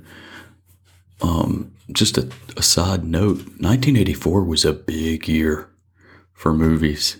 Big year. Ghostbusters, Beverly Hills Cop, Nightmare on Elm Street, Friday the 13th Part 4, Amadeus, The Karate Kid, uh, Temple of Doom. Just, I wish, I wish I was a teenager in 1984 going to the theater to see these movies. That would have been, that would have been the bee's knees. But yes, let's move on to what many people call the gayest horror movie ever. I didn't notice it at first. The one scene where you know you're towel whipping somebody that's a little out there. Overall, I don't think the whole movie's, you know, and if it is, whatever, who cares? I mean, I'll go ahead and say it. Uh, know, up front on the first part, I thought Nightmare on Elm Street's a good movie when I first saw it. I still think it's a good movie. I didn't understand why people shit on it, especially when there's other Nightmare on Elm Street movies to shit on. And like, I'll I'll have people be like, "Oh well, you know, Nightmare on Elm Street, Freddy's Dead. That's better than Nightmare on Elm Street Part 2. Bullshit. I don't know what movie you watched, but it must not have been the same movie I watched. No, well, I think both me and you are defenders of this movie. I do, I do think you know, like I, like you said, with um, the gayness of the movie, I didn't realize it the first time I watched it. But once you're aware of it, yeah, it's it's pretty obvious. But to me, that's what makes the movie. Honestly, we'll get into it. But the movie was written by David Chaskin, who has flip flopped about his intentions with the movie. He sort of goes whichever way the wind blows. yeah, um, well, a lot of people do that when they start talking about movies. Like, they just change their mind. Like, this is the problem with talking to people about movies that they did in the past, is then they'll Yeah. change their tune on it. Which I wasn't criticizing Chaskin. I get it. Fucking just, you know, go where whatever the narrative is because what's he going to do? Be like, no, I, I, I tried to make this, you know. Um, and, and it blows my mind with this movie because even Jack Sholder, who still to this day claims we we talk, I already talked about my part when I saw it, so obviously I didn't get to see this in chronological order. Did you? No, no, no, no, no. This is I couldn't even tell you how old I was. I was I was probably older than 12. So we both had the same thing where we didn't get to see the movie in chronological order. So where did you see it? Where did you see it at, or how did you see it? You know, I don't remember. Um, it might have been that DVD box set. The first, I don't want to say that was the first time. I'd probably seen bits and pieces on HBO. Do you remember the first time you saw it? No, not particularly. I, I do not actually. I I couldn't tell you, like, and I can't just remember exactly when I saw any of them. Like I remember seeing Nightmare on Elm Street one at uh, somebody's house. That it was somebody that my mom and stepfather knew. I don't even know who it was because it wasn't a family member to the best of my recollection. Uh, Nightmare on Elm Street three I saw when I was living in Georgia. We lived in this trailer park and I saw it at somebody else's house. Uh, Nightmare on Elm Street four and five I probably rented myself or got my dad to rent. Freddy's Dead. May have saw that in the theater. If I did, I hate myself for it. Yeah, I hate you if you saw it in the theater. So, I guess with like Nightmare on Elm Street 2, just starting off, I liked the school bus opening more than I liked the glove creation. Uh, the glove creation to me just didn't fit. If the movie would have opened with the Tina scene, yeah, like cold opened with Tina, I feel like the person would have been better off for it. So I like how this opens up with the school bus. The one thing that it's odd to me is like they go out of their way to make Jesse look like a social outcast here. When obviously that's not the case once you get into the and I guess maybe that's just representing his feeling about moving into a new neighborhood. Yeah, his vulnerability. But yeah, like he has the greasy hair, supposedly unpopular, but then he ends up dating like uh, one of the most popular girls in school. I'm assuming, right? The rich girl at that. And Jesse, more so, and I know this has been covered before, but more so than anybody in the first movie, anybody in this movie, has the best scream. Oh, it's it's it's amazing the pitch Yeah, you can get. shattering. The first thing I noticed uh, when starting this movie and, and you know watching it with a uh, with a critical eye is I love the score. I like this score better than the first one. This it's it's it's eerie, you know.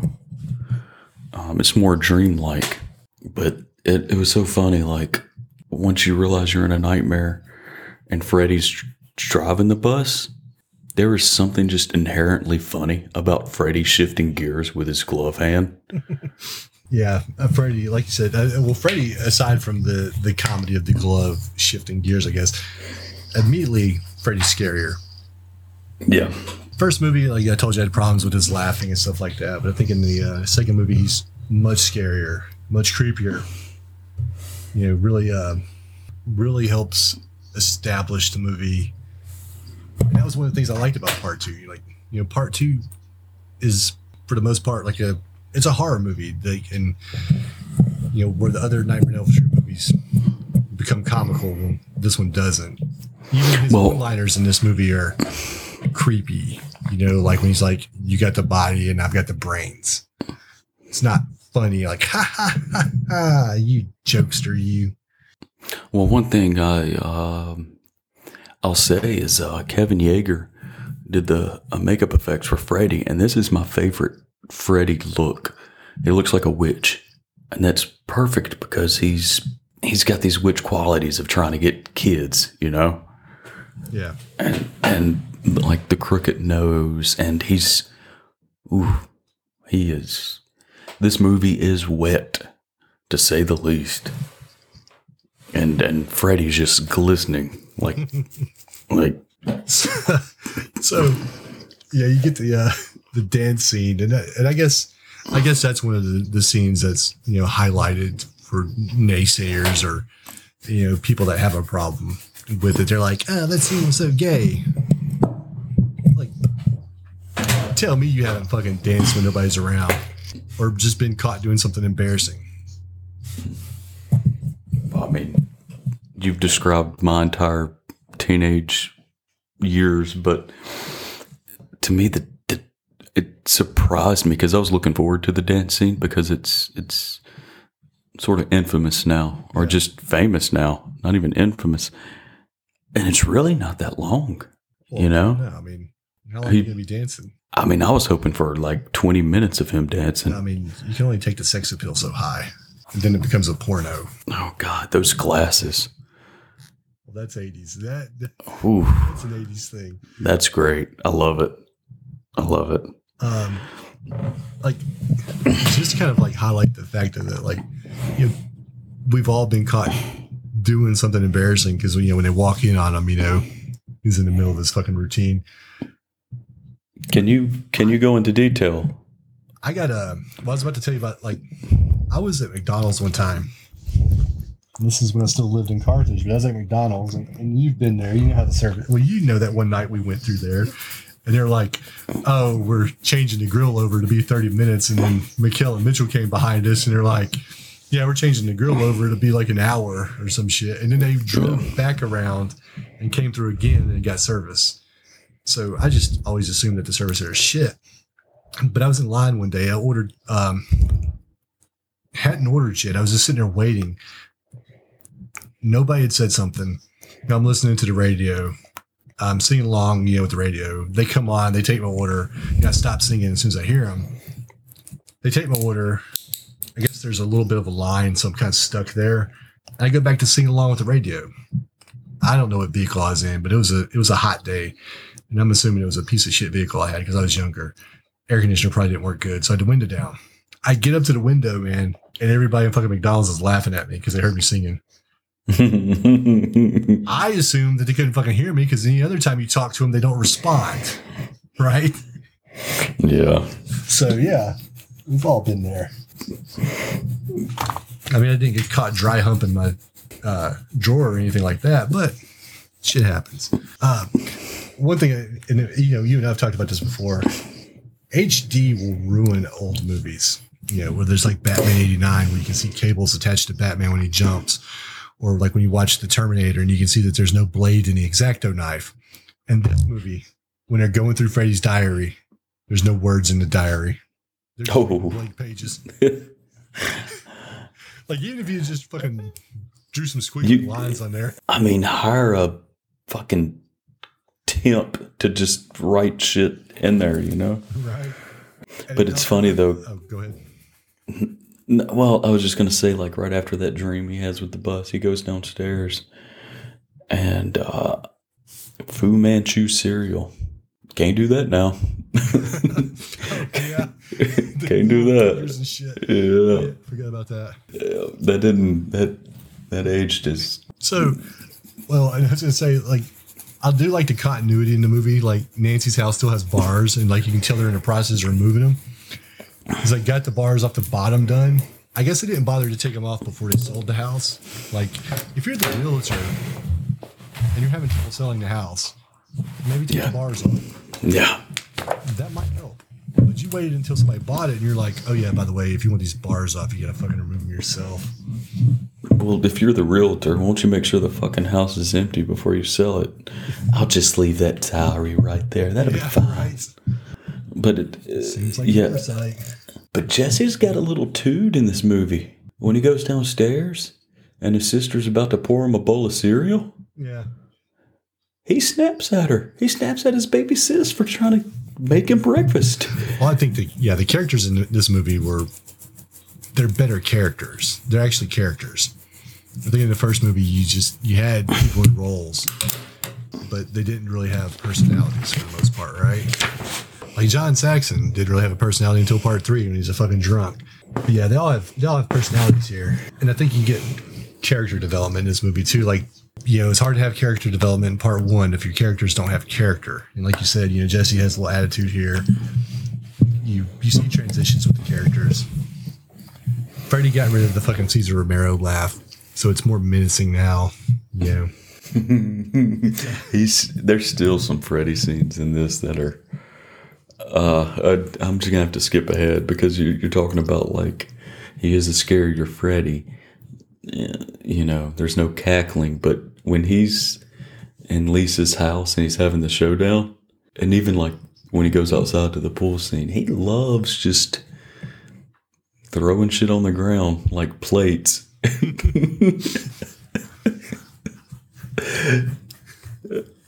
Just Well, he might have had a he might have had a, a, a problem with you know like a dirty house when he was younger or something. I don't know. he's like a child in this one. I think you know. But you were talking about the the movie being wet and people glistening. So how cheap's the dad got to be in this movie? It's 97 degrees in the fucking house. Like what house gets to be 97 degrees even without an air conditioner? And like you and I, when we roomed together, had a problem with AC, and I don't think we ever got to 97 degrees.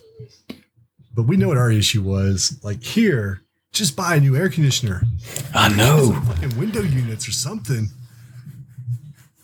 And the dad just it's just the t- typical 80s asshole dad. Just by the numbers. Blames the wife on the parakeets exploding by her buying cheap feed. Right? Like, whoa, brother. Yeah, talking about the parakeets exploding. One thing that took uh, that took me out of the movie, I guess, is they exploded in a like a Looney Tunes sense, right? The way they blew up. There's just fucking feathers flying around everywhere. It Oh, yes. cartoonish the way they blew up. It seemed like see a bomb with Acme written on it. our Sylvester the cat coming around the corner. Right? but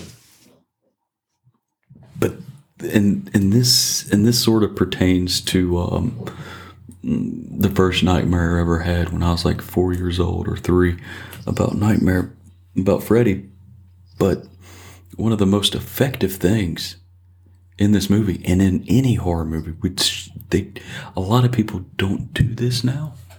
But when Jesse has the dream and he he sees Freddy, but Freddy doesn't see him.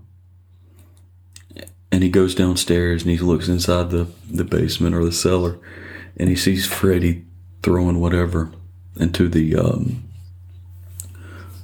the, the boiler. Like to me that is so creepy and like to watch somebody doing something and they don't know you're watching them Yeah. and then he sees like Freddy's shadow down in the basement. Um, that's really good shit. That is, Now the uh the way it was filmed, didn't it uh I'm trying to remember, but didn't like Freddy's face was dark and but you could see his eyes, right? yeah, Yeah, that's what I thought. Yeah, that stood out, yeah.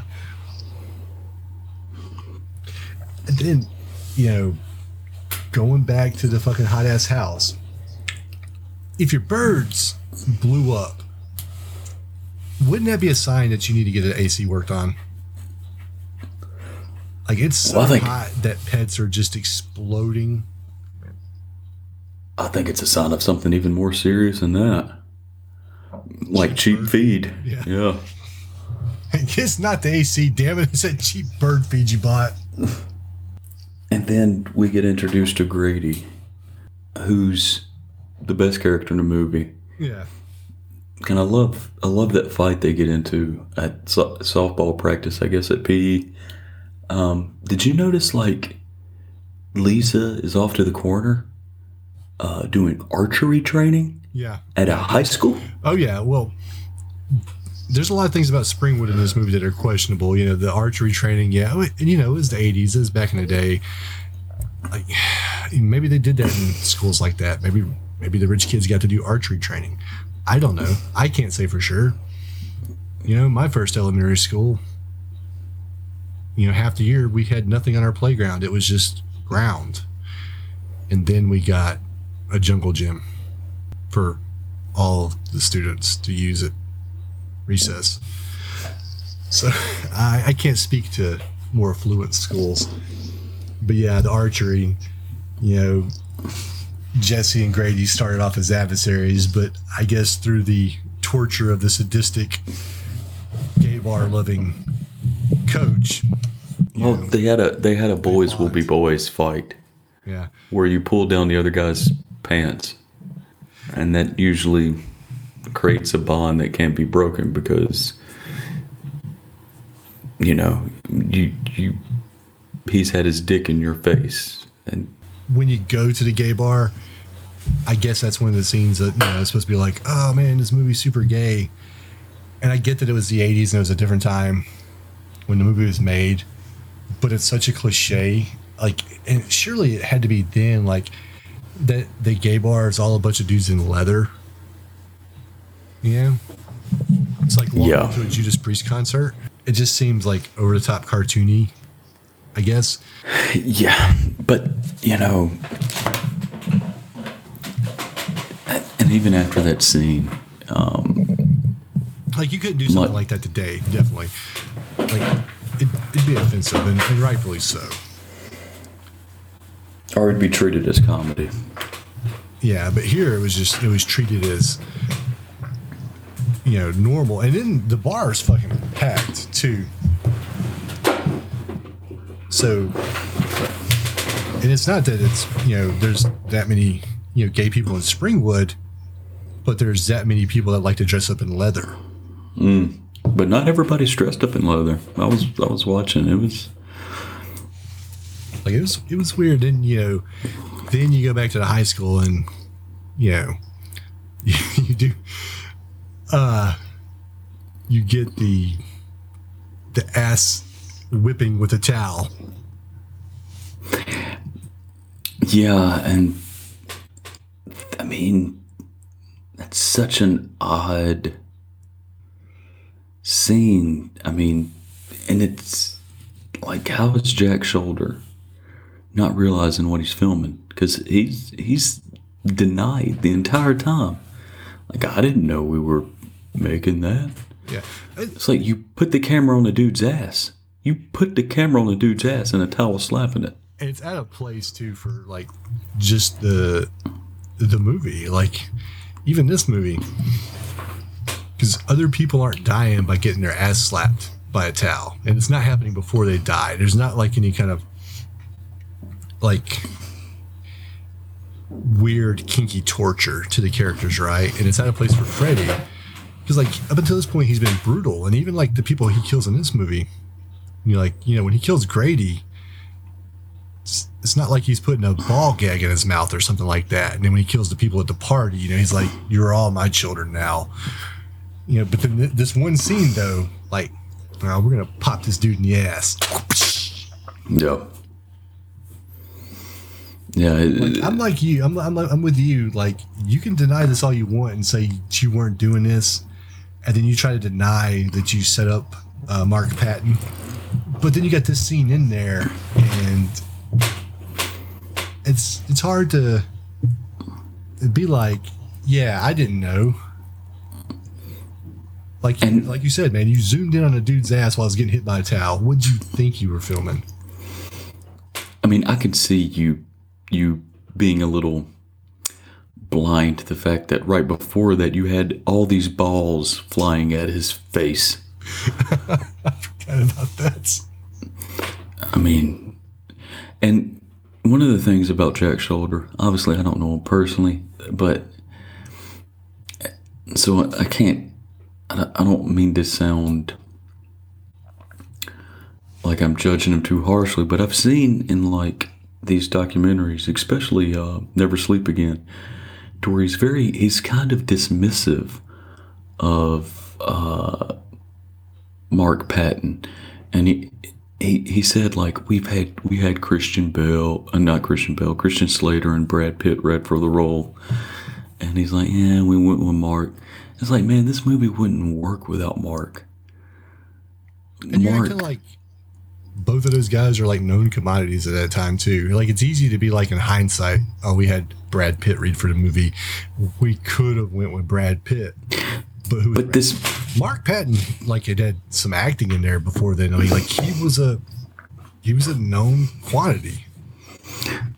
and and I think this movie works because Mark Patton, he was a vulnerable guy, you know, especially if you watch it that the documentary Scream Queen and and what he was going through, like his vulnerability showed through in this character, and the fact that he was a gay man made this movie even more memorable because of these elements that apparently Chaskin and Sholder knew nothing about. right. So yeah, Mark's acting in the movie's uh, way better than what you got out of Langenkamp in the first one, and I would say even in the third one. Like I said, her character is what it is. Um, you know, it, it seems like really like soft spoken all the time, but Mark Mark's character, like I said, everybody in the second movie had character. You know, the parents had character, the sister had character, you know, Mark, the best friend, the girlfriend, like these people all had character. And you know, Mark and like I said, the actor that played Grady, I think did a really good job. Yeah, I, but- I, I like how Grady went from. I will say this, um, and it's a little jumping ahead, but I like how Grady went from like badass to goofball when later on he's trying to talk during lunch and he's got his mouth full. Like, Okay, I'll get to Grady, but I, I do want to bring up like after Schneider dies and that infamous shower scene, the cops find uh, Jesse walking the streets naked. And they bring him back home. And the cops tell the parents, like, we found him wandering around naked. And Jesse's dad, Ken, I remember, asked Jesse a pretty reasonable question you know and jesse responds with tude he he asks him he's like jesse are you on drugs? What else would you say to your teenage son who cops just brought home where you're running around the streets naked? Are you on drugs? Seems pretty fucking valid Uh, and jesse's like uh, no dad i'm not on drugs i just wander around naked in the rain it's just something I do. Get jesus get off my back So, uh, one thing I want to point out too before we move on, um, that just drove me fucking crazy, and I hate it in any movie, but it really stood out here, was the loud ass gum chewing. by schneider Yeah, it was so audible. I love it. I love it. it. And he was chewing gum in every fucking scene. And he had a nickname for fucking Grady and fucking Jesse. And you don't hear it that often. Dirt balls. Dirt balls. Dirt balls. He called him that like three times. Can we talk about let's let's let's talk about Grady. I, I, the the actor the actor's name fails me at the moment. That's a shame because I loved him in this. I loved him in Weird Science. But um I think Grady might be the true monster of this movie. Um he he can't go to the pool party because he's grounded because he pushed his grandmother down a flight of stairs. and I want to know what this grandmother did. Maybe she was a stone cold bitch. Well, she could have been holding them up from getting to dinner. They're slow ass walking. Yeah. And Grady loves to The house could have been on fire. You know, who knows? Hmm. He might be like George Costanza, shoving women and children out of the way so he can get out first. shoved his grandmother down a flight of stairs. That's That's pretty bad. I, yeah, I can imagine she has like broken wrist and shit at this point. Know, I mean, she's probably in the hospital. well, yeah. And now we Gr- got to ground Grady for a week. Yep, a weekend. Weekend, yeah. Speaking of Schneider, did he kind of favor Randy Quaid to you? A little bit, I guess. So, yeah, one note I've got in here, right? So, aside from the parakeets, you know, rest in peace. The first death is like 40 minutes into this movie. And it doesn't feel like it, right? Because it fit, like the movie has content. Like there's quality stuff happening. So I didn't even really notice it other than the fact that I looked down at the timer to see how long it was. 40 minutes before somebody dies. I Once again, better than later movies because when you get into the later movies, you end up in a dream and you're dead. I kind of felt it though. I kind of felt it. It's it was a lot of outside shots of the house. Did you notice that?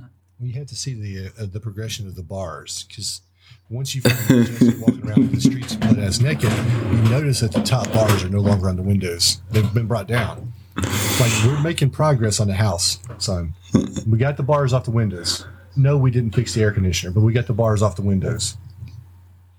Parakeets are Did still you- exploding, but we got the bars off the windows. Did you notice? And and the guy who plays uh, Jesse's dad is named like Clu Gulager or something.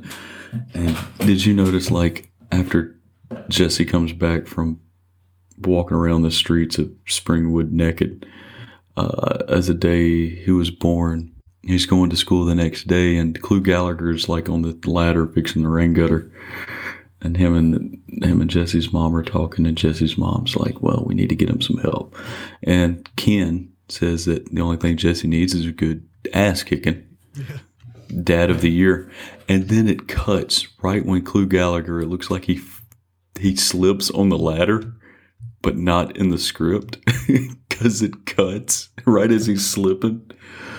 It's it's pretty funny because he's wearing like shorts and tube socks and Well, t- typical old man clothing. yeah. I, yeah, I'm 40 now, almost 41. I'm getting to that point now where I'm gonna start wearing khaki shorts and striped socks. I mean, why not? What else you got to live for besides being comfortable? That's right. And then we get to find out Nancy's mom killed herself in the living room.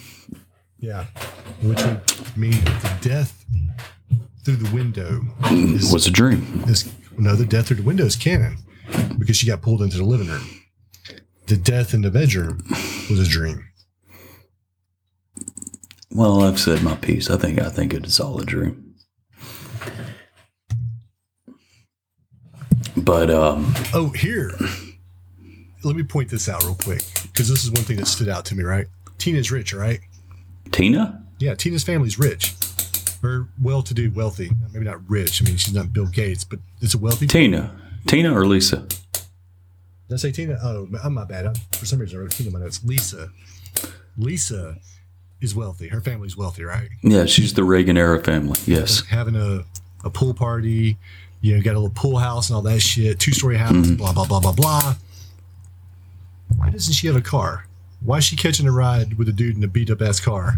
No, that's a, that's a fair question. Like, it seems like daddy would have gotten her a car. You th- you think they would drop a line like, "Oh, Lisa's BMW's in the shop"? Yeah, something. Like, you had to catch a ride from the dude that doesn't have an AC. And and speaking of the pool party, um, first off, it's not just a pool party; it's a couples pool party. I don't know if you noticed. I do like Everybody was paired up. I like the fact that the dad's out there trying to DJ. They even said like, "Hey, don't let dad DJ again," and he's out there fucking DJing. Did you notice what else this fucking asshole did? What's that? It's a pool party, and the guy uses the diving board, and he yells at him, "Don't do that." Well, you know, that's just typical of pools. No run, no running, no diving, no fun. Yeah, I don't know why I installed this diving board. I fucking hate it. I need to fucking cement this pool altogether. He, he told the guy to cut it out for using the diving board at a pool party. Yeah. So Fucking parents are assholes in these movies. and they're dumb because you know when Jesse's mom looks at him, he obviously looks horrible. She's like, "Oh, you're looking better." Like, who the fuck are you looking at? Like, you can see physical degradation on Jesse's character as the movie progresses, and you're like, "You're looking better." It's a typical statement you make when you have no idea how to talk to your son. Like, just say something, just say something. You look nice.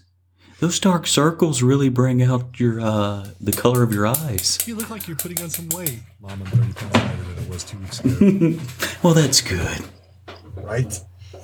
So, I, and I know we talked about him. You know, we talked about Grady. Grady's the best friend that you can fucking have, though, right?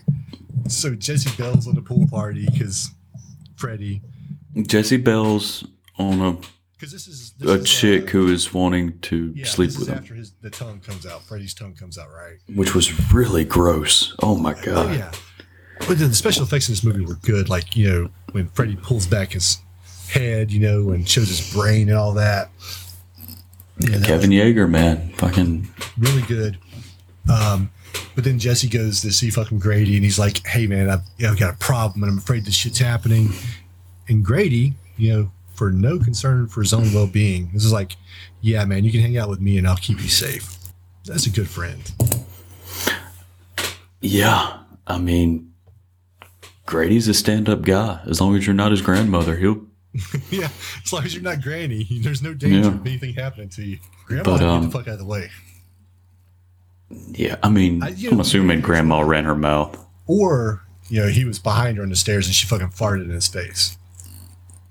I just think she probably just ran her mouth a little bit too much. Possibly. She got a little mouthy. Yeah, you know how, you know, just saying shit, no regards to anybody else. Oh, oh, we know in the past four years how old people just be saying shit. So, you know, like up at this point, we got one person that's died, right? And then, of course, Grady dies. And then his father has to fucking watch him die, sort of, through the door, right? And Jesse Bells. And What'd you think about that transformation scene?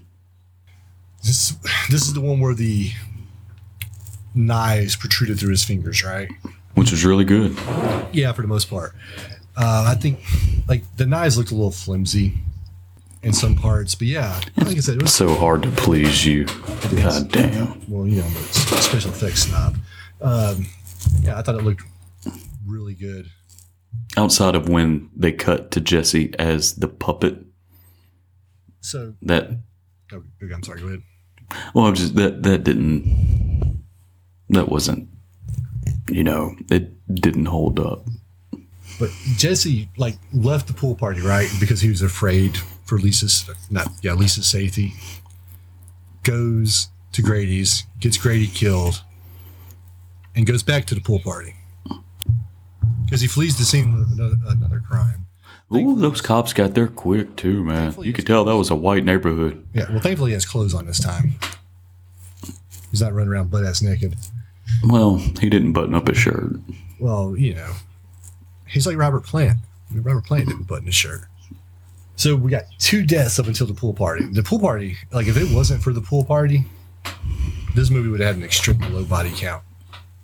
Because after the after the pool party, I don't think anybody dies, right? No, it. no, no, no. Yeah. So it'd have been two people, and, and really, if you don't count these deaths here, you're only talking about two like established characters in the movie, which I thought was good.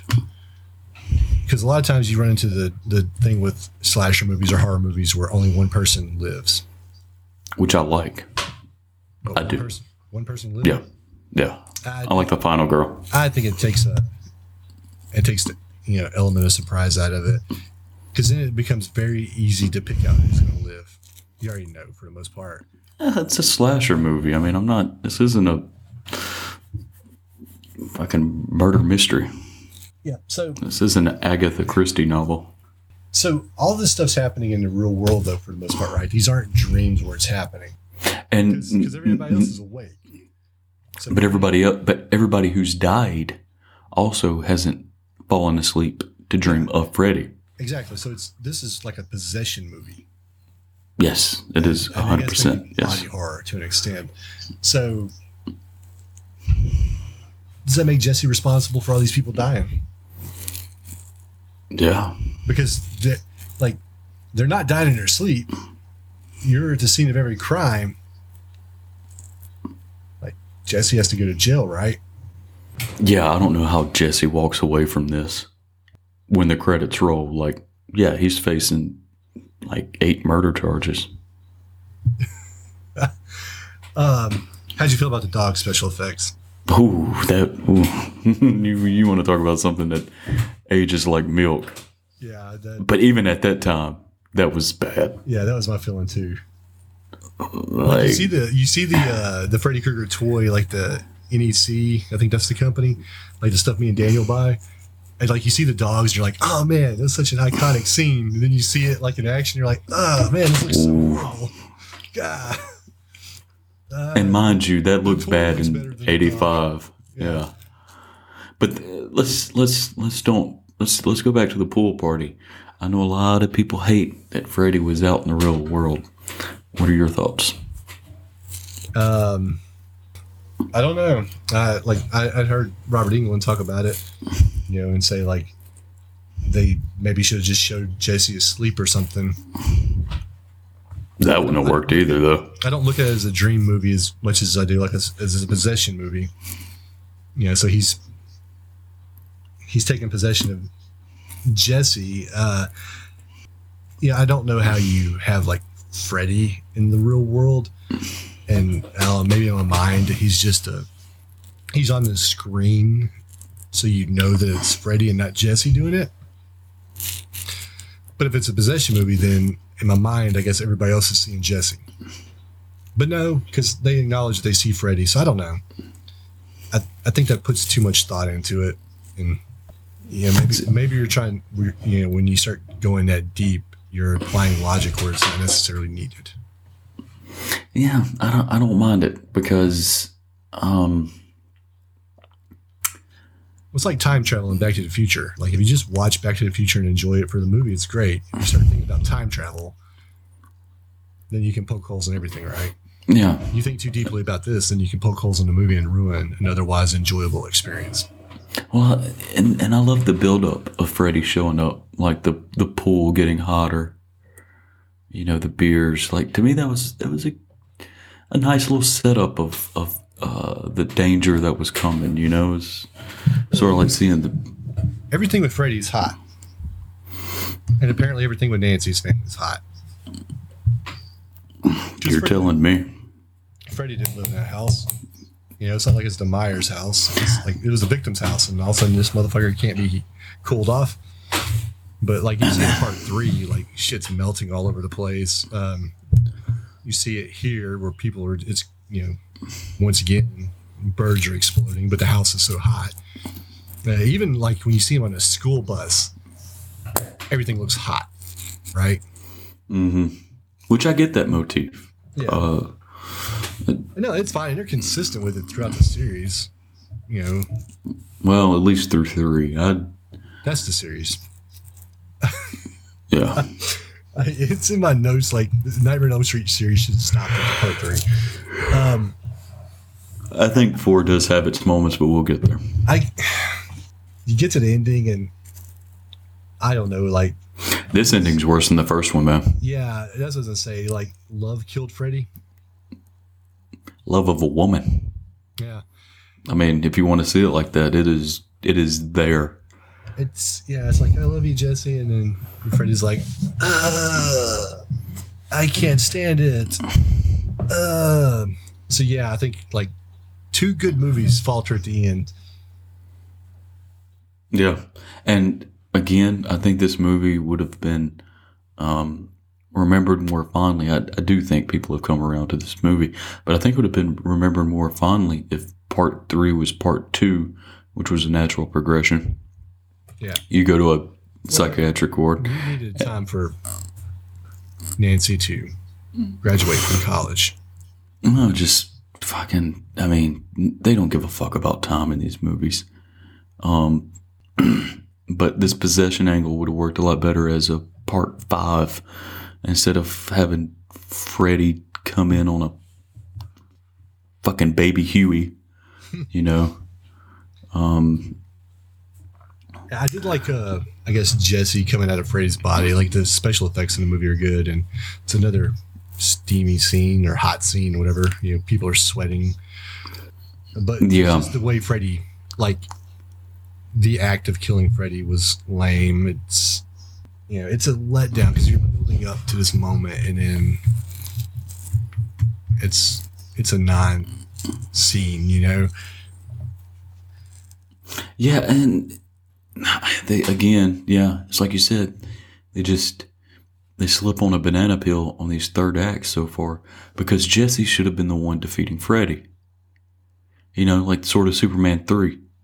yeah. You know how Clark Kent and Superman, or um, he has to defeat himself. Like it should have been Jesse. Jesse should have been given that hero's moment, and it's taken away from him completely. And because Jesse's the one who's had to fucking do all that, especially since Jesse's about to serve time, hard time. did so? Did the Game of Thrones writers do part two?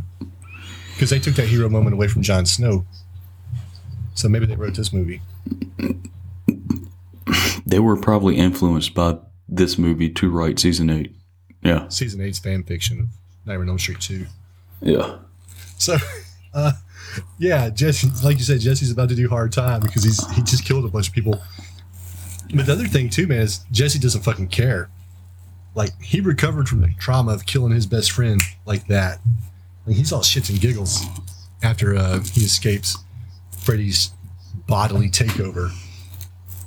Like you, you get that next scene with him and Tina, uh, not Tina. I keep saying that shit. Him and Lisa. You know, Young Meryl Streep. Just call her Meryl Streep. on the fucking bus and all that, you know, and he, he is just life is grand. How about that cut? Right before it comes out of her chest. Did you notice the cut? Uh, I didn't. The actual movie cut? Yeah, it's, I like it. To me, it's just uh, endearing. Uh, final thoughts on Freddy's Revenge. So for a movie to be called Freddy's Revenge, there's a surprisingly no, low number of deaths or deaths that matter. I don't count the pool party deaths; those are inconsequential. Those are just random yuppies dying. But two kills, right? The coach and then Grady. Like, so that you know, I guess odd, especially given the time frame of the movie come out. Um, I thought this the story was I don't no I, I want to say more grounded. That's what I wrote in my notes, and by that I mean that it was less dream world and more real world. Like I said, possession movie, right? Um, and it was about like an internal struggle. I liked it. I, I liked that. I thought it was different. You know, once again, it keeps you away from over the top Freddy. You know, turning into a fucking superhero and deflecting bullets with his chest. You know, so we haven't got to power gloves and shit like that. Scaled back special effects, and by that I mean like there's there's no body shooting out 200 gallons of blood, right? With the exception of the dogs, which looked horrible, we both agree on that. The special effects in the movie were good. Um, once again, I think you have a a world that looks like it's lived in. Like their house looked like a house, right? Like normal people, not some immaculate No, so late. Yeah. no immaculate like thing that you see in other shows. Like I'm sure you've seen it. I'm sure you've seen an episode of Friends, right? Like that's not the real world. That's not people's apartments. That's not how people live. Um, so common thing amongst the first three movies, at least, you know, the world looks lived in like that. Uh, same part one though, Lane Freddy death. You know, good atmosphere. Overall, you know, I'd recommend the movie. I enjoy it.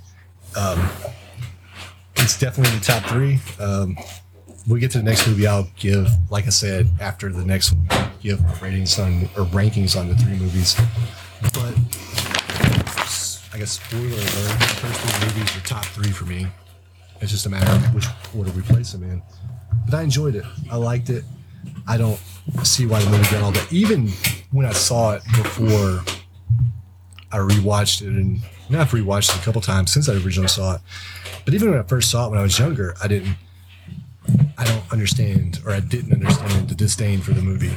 I didn't understand why people disliked it.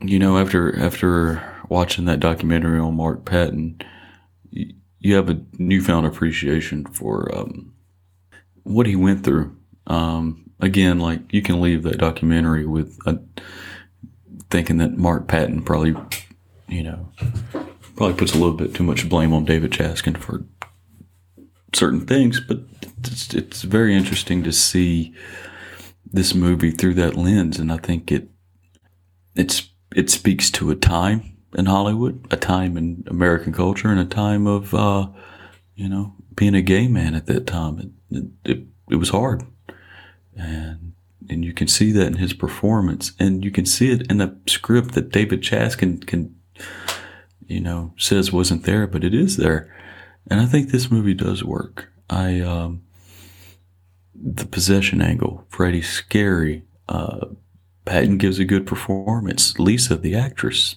I mean, it feels like she honestly cares. And, you know, the pool party scene works because, fuck, hashtag make Freddy scary again. And he's scary. Um, and I wonder if people in Springfield refer to that as the pool party massacre of 85. Well, I don't know about Springfield, but maybe Springwood. Well, Springfield should acknowledge um, that they're Springwood wannabes. They've got their own set of problems. Namely, But- a buffoon working at a nuclear plant. well, amongst other things. Uh, you keep releasing Snake out on parole for him to commit crimes. Uh, but um, yeah, the pool party massacre of '85, where like nine kids died by by homicide. But um, I also love the movie ending on a Bing Crosby song. I thought that was a nice touch a real nice touch and don't know who the composer is but yeah i think the score just sort of set the tone for the movie. And, it, and it carried throughout. And the entire movie felt like a dream even if it was a possession movie. I don't know if you noticed it but there was just this this haze um, the way they shot it through the entire thing. Was that a haze or was that moisture from all the heat? Little a, little a, little b. But yeah, it was. It's a seven point three. It, it's you know, if if you look at the big three, you know, um, Halloween, Friday Thirteenth, and Nightmare on Elm Street, I think both part twos have been pretty solid. You know, hell, even Texas Chainsaw Massacre Part Two is a it's kind of a classic. So horror movies do pretty good with their part twos. It's, it's a pretty easy follow up, and this one, this one did its job. Saw 2 was shit, but so was Saw 1. Yeah, I, I thought we were talking about good franchises. I agree with you on that. You know, there's a lot of people that love Saw for some fucking reason. Um, I think we should watch it at some point, just because they're so bad. That may be punishment to myself. Um, so I do want to point out, since you said seven point three, I think you and I probably, and even though I'm not putting numbers on the movies, I think both I don't know why you had to put a stink on that the way you said numbers. I think, uh, but I was say I think both of us are harder on movies than what current critics are. Like every nowadays, when you look at like Rotten Tomatoes or you know something like that, every movie seems to be extremely high. Like every movie's got this super high rating. Unless it's mm. just horrible, then it has a zero. But like if you look at like the highest rated movies on these sites, it's all new shit, and you can't convince me that these movies are better than all these movies that came out like in the 70s or 80s and some of them are like we both love no country for old men which is a great movie. But then like, say the expendables and i don't know where it's at on there. I don't know how it rates. But like comparatively speaking to like other action movies and i don't even know if i can say it. I haven't seen it but in my mind it just it can't be better. Like i don't think that aquaman's a, a great superhero movie you know, but it rates higher than like other movies that you'd go back and be like, well, that was a, and it might be higher than like say '89 Batman. Jesus. You know, And I think the reason for that though is there's more critics. well, if there's more critics, it seems like that would bring the average down, right? There, there'd be more room for negative reviews, but like everybody's consensusly saying, oh yeah, these movies are all great, and that's like, I think we've gotten a loose definition of what constitutes as a great movie nowadays. Or people that are acting as critics, maybe they don't look at movies the way that we look at movies. I don't know. Um, but let's talk about Dream Warriors, which I think has the best subtitle of all the movies. It's got the best subtitle. It Best has it's got two Dokken songs in this motherfucker. Yeah, I know. Into the fire. Into the Fire. I think it's got uh, the best cast. I think it's the script can get a little uh, weighed down a little bit, but I think the story is amazing. You go to a, you know, Weston Hills is such a great location. Uh, you got Larry Fishburne, John Saxon, Patricia Arquette. I fucking love the kids. There's a lot about this movie I can go on and on about. I like Craig Been a fan Wasson. of, Uh, I've never been a fan of Patricia Arquette. Something about her. She's like the female Kevin Costner. No, no, no. I mean, No, me and you will disagree on Costner, but Arquette can act. There's a well, I mean, there's a. no, I didn't say she couldn't act. There's just I don't know. There's just some reason I don't like her, but I even have in my notes at the very end, like that she really like sells one of the scenes. But yeah, uh, I, I'm with you. I think uh, you know, good cast, good music. Um, and now, like probably the yeah. I mean, obviously, Do- the Dokken song will place the movie squarely in the '80s but still, like if you're trying to stay awake, you know, what would you listen to? Fucking 80s hair metal. Well, in '87, yes. The, one, th- like at the very beginning of the movie, though, and I like the opening. All right, so the beginning of the movie, I'm just gonna put this out here. Like the opening is is all fine and well and good, I guess, but I don't like paper mache because paper mache has the consistency of snot. And I know you already know this, but just for the sake of anybody that's listening to this, textures are a big thing for me. Like when I'm eating and just watching things, and snot texture, bodily, like the kind of bodily fluid texture like that coming out of your mouth, out of your nostrils, or whatever, makes me just want to vomit. And so looking at paper mache makes me want to fucking. I couldn't do paper mache because it just looks nasty. It yeah. This opening is it's it's gross in that regard because uh, I'll I'll agree because I always associate paper mache with it being in your mouth too for some reason. I don't know why, but um,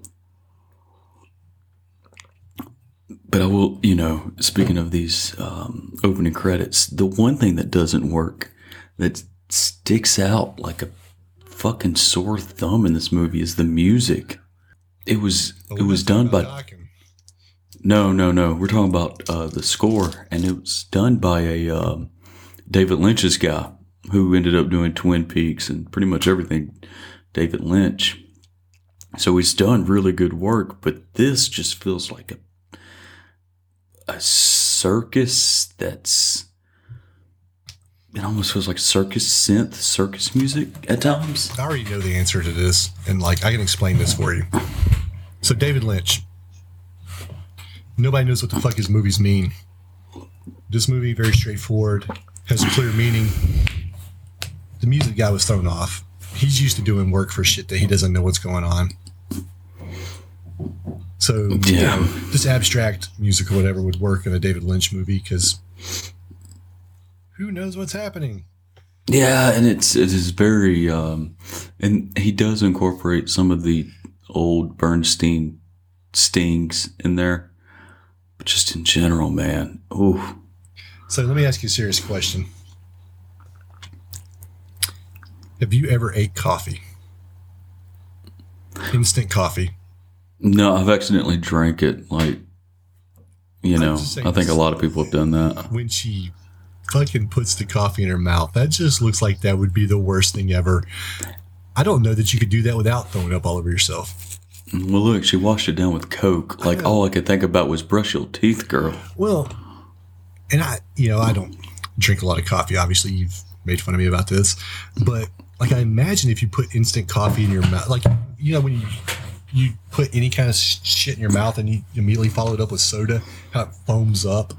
Mm-hmm. That's what I imagine happening. Like, it just looked like she's got fucking rabies or something because foam just starts coming out of her mouth. Yeah, and then her mom walks in and her mom. I mean, again, like these parents, man, they're they're they're so wealthy.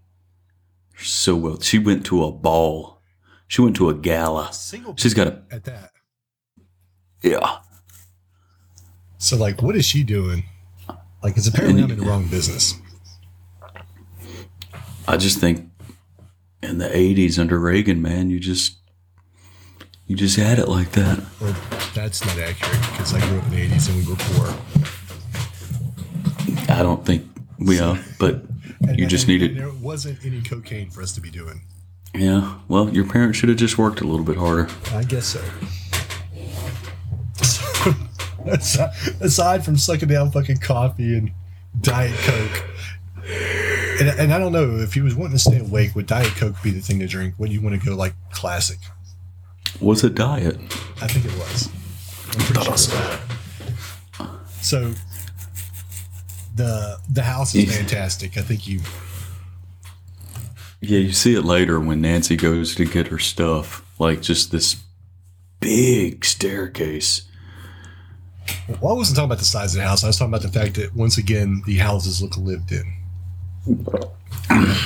they they look like people's houses, so to speak, as as opposed to just set pieces.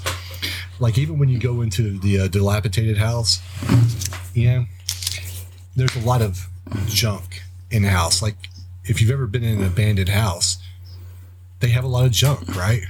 Mm. and this house has a lot of junk. So I thought I thought it did really good there. Uh, like I said, the imagery through the first three movies, and I know, and there's some imagery in the the later movies that's still really good. But in the first three movies, I thought it was fantastic. Yeah, I. Uh, Go ahead. Well, I was gonna say the scene where you know she wakes up, and it's again like it replays the Tina thing. You're, you're a dream within a dream, and she cuts her wrists. Like I, I have this thing about. I get my asshole clenched up when it's like. when when it's wrist cutting or, or cuts on the hand. So her mom walking in and and and Kristen is her she's bleeding out of her wrist. That that always gets me. That was, a really, Always. that was a really good effect. Like the way she's just the blood just started coming out. Like mm-hmm. whoever did that, that was that was really good. Like you see other scenes like in some movies where they try to simulate a cut, you know, and it's it doesn't look good. That looked good. Like that was like a fresh cut. It's like whoosh. One thing I want to point out, they had another scene though where, where and we didn't talk about it in the first one. Um, and I, I guess I just didn't write it down because it was a horrible effect when Nancy's running up the stairs and her feet get caught in the stuff, you know? Like it just looks bad. I liked it. It's I liked it. blatantly holes cut out though, with like gunk in them.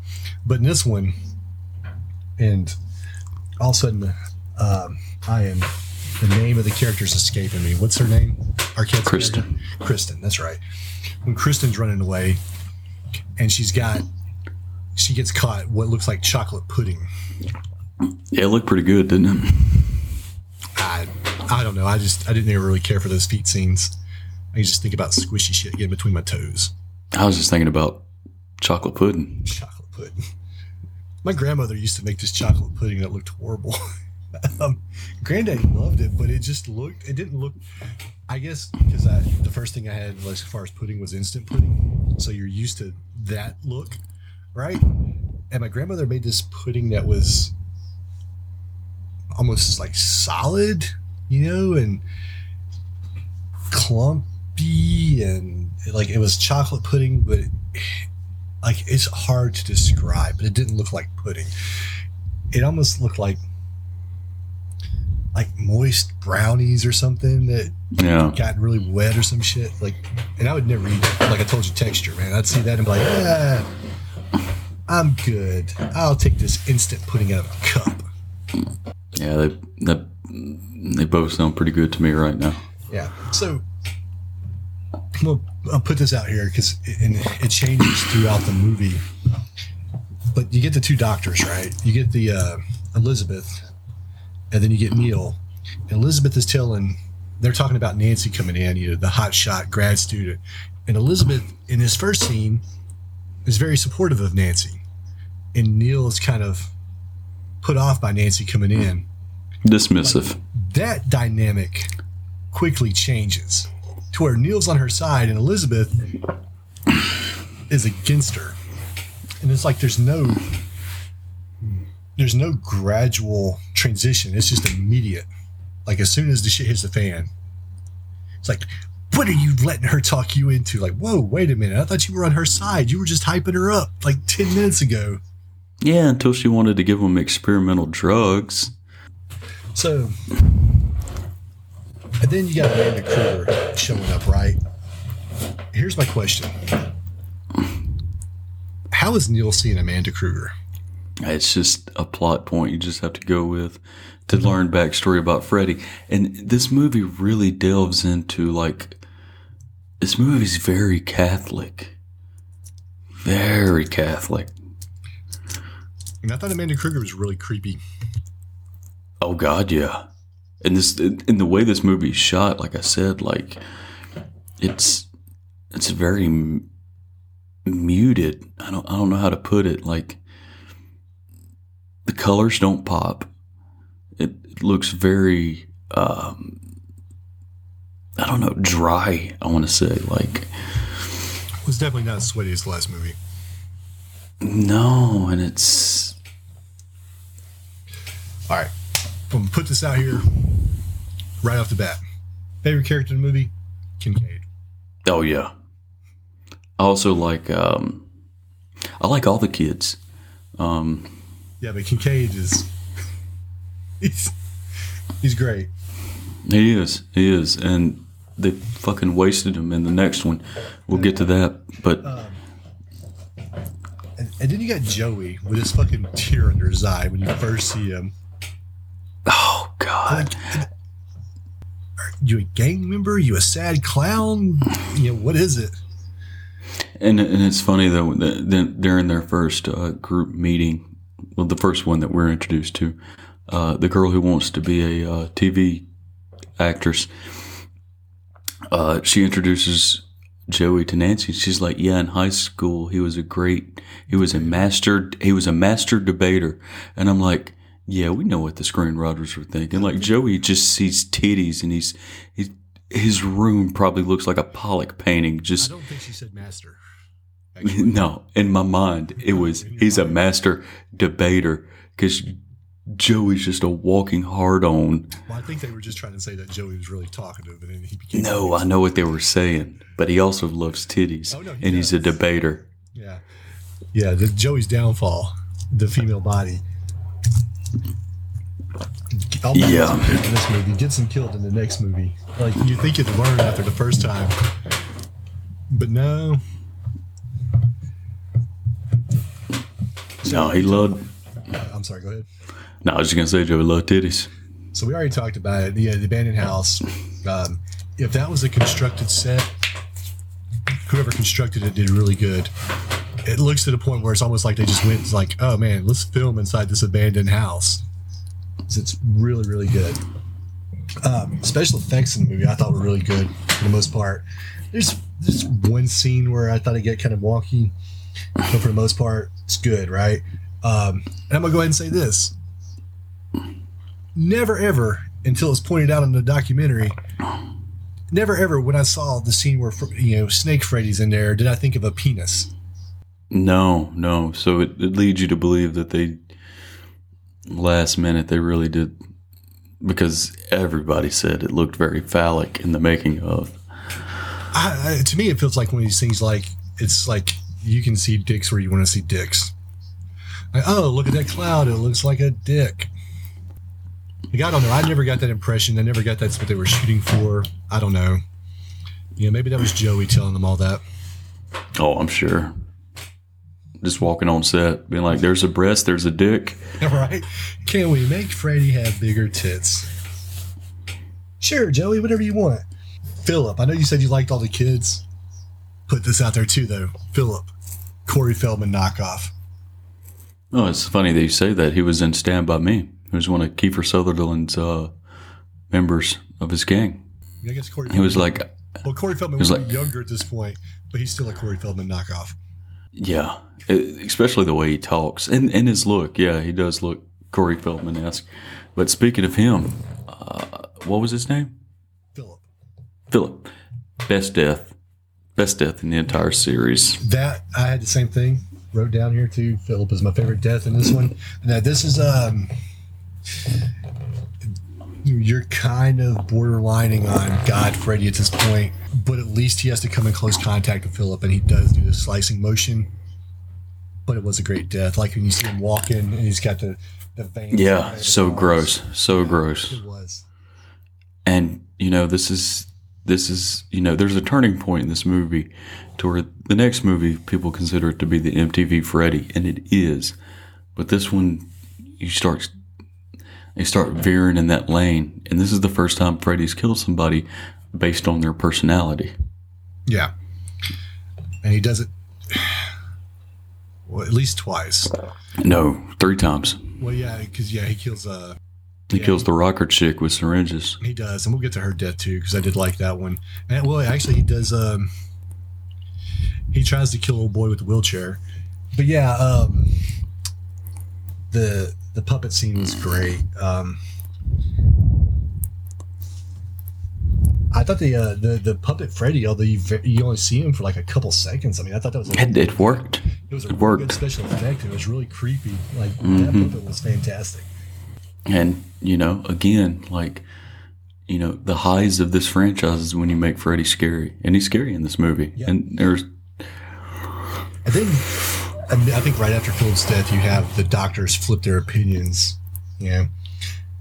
And we talked about this earlier too. And, and as it happens, like people are just ignoring death. Like they don't ignore Philip's death. They talk about it, right? And They, they talk about it in group and are like, oh, Philip killed himself. You know, he took the coward's way out, blah, blah, blah. And then, you know, um, Kincaid loses his shit. oh, yeah. Ain't nobody gonna put me to sleep. Ah! I love Kincaid. Yeah, no, great character. But yeah, he loses his shit, and you know, it's like you you're going into the quiet room or whatever, and we come up to, um, God, what's her name? All of a sudden, the girl that's going to Hollywood, I don't know. I don't, I, don't- I, Jennifer. Yeah, here it is. Jennifer. Yeah. Oh no! Even before we get to that, I'm sorry. So Kincaid's put in the quiet room. Um, Taryn, which is the the the rocker chick, she comes out of the bathroom with a creepy ass orderly just hanging out, Holy shit. waiting for her to come out of the shower. And he talks about a good, clean pharmaceutical high, and then immediately says club meth. What about meth is clean? You, I've had the uh, misfortune, not myself personally using it, but close family members obviously using it, and I've seen what it does to people. There's nothing fucking clean about meth. Well, I think he was main, I, I guess he was talking about like, he's got some drugs in the drug closet that are as close to amphetamines as you can get, I guess. But yeah, it's it's dicey at best. But God, what a fucking creep, though, man. Oh, yeah. Jesus, like You're hanging out waiting for underage children. I would, I would rather have Freddy. I'd rather have to deal with Freddy than this fucking right? So, you, you, predator. yeah, you have that, and then you go to Jennifer in the TV room, right, watching TV, and Larry Fishburne, who's you know underused in the movie, I think, comes in. You know, like, ah, hey, you gotta do this, blah blah. She's like, no, just let me let me stay up, and like any good employee, like, yeah, okay, screw what the doctor said. In this moment, He gives her five minutes. in this moment, he's willing to bend the rules. Yeah, so he lets her stay there. And she does what to me has always been not a smoker, but just from an outside perspective, is the worst fucking smell there is. Is when somebody puts out a cigarette to save it later. And then they pull that motherfucker out later on and light it up. That's a horrible smell. As someone who's done that, it it it, it does stink. It is terrible. And that's all I can like when I see that scene, that's all I can think about. It's like I'm imagining the horrible smell. So fucking sitting there.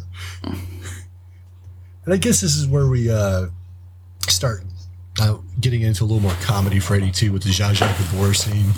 Uh, the one-liners and Well, the well, the welcome to primetime bitch didn't bother me. I like that one liner. You know, her putting her head through the window, or not the window, but through the TV was cool. But here's the death itself is cool. Here's my problem, right? You're you're trying to say these kids committed suicide. How the fuck did Jennifer throw her head yeah, know. Yeah, that's that's been a question amongst. And, and we're not talking about a TV like we have nowadays. We're talking about a 1980s TV. Oh, it, it, them things with a sledgehammer.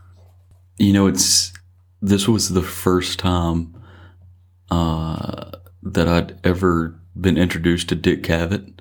And every time I see Dick Cavett now, I think of Freddy Krueger. Like every time, he's still kicking it too. Dick Cavett, God bless him. So you get you get Jennifer's death, and like I said, they acknowledge Philip's death, but then with Jennifer, all you get is a like a passing funeral scene, mainly so Neil can talk to Amanda, and we can also get hints that she's not really there because Nancy's like, "Who are you talking to?" And he's like, "I was just talking to. Oh, where'd she go?" But we're back to the same old Springwood, where we're ignoring children dying. Because we just Yeah. quickly gloss over Jennifer's death. And it's like, people are dying in their sleep. Let's put you back to sleep.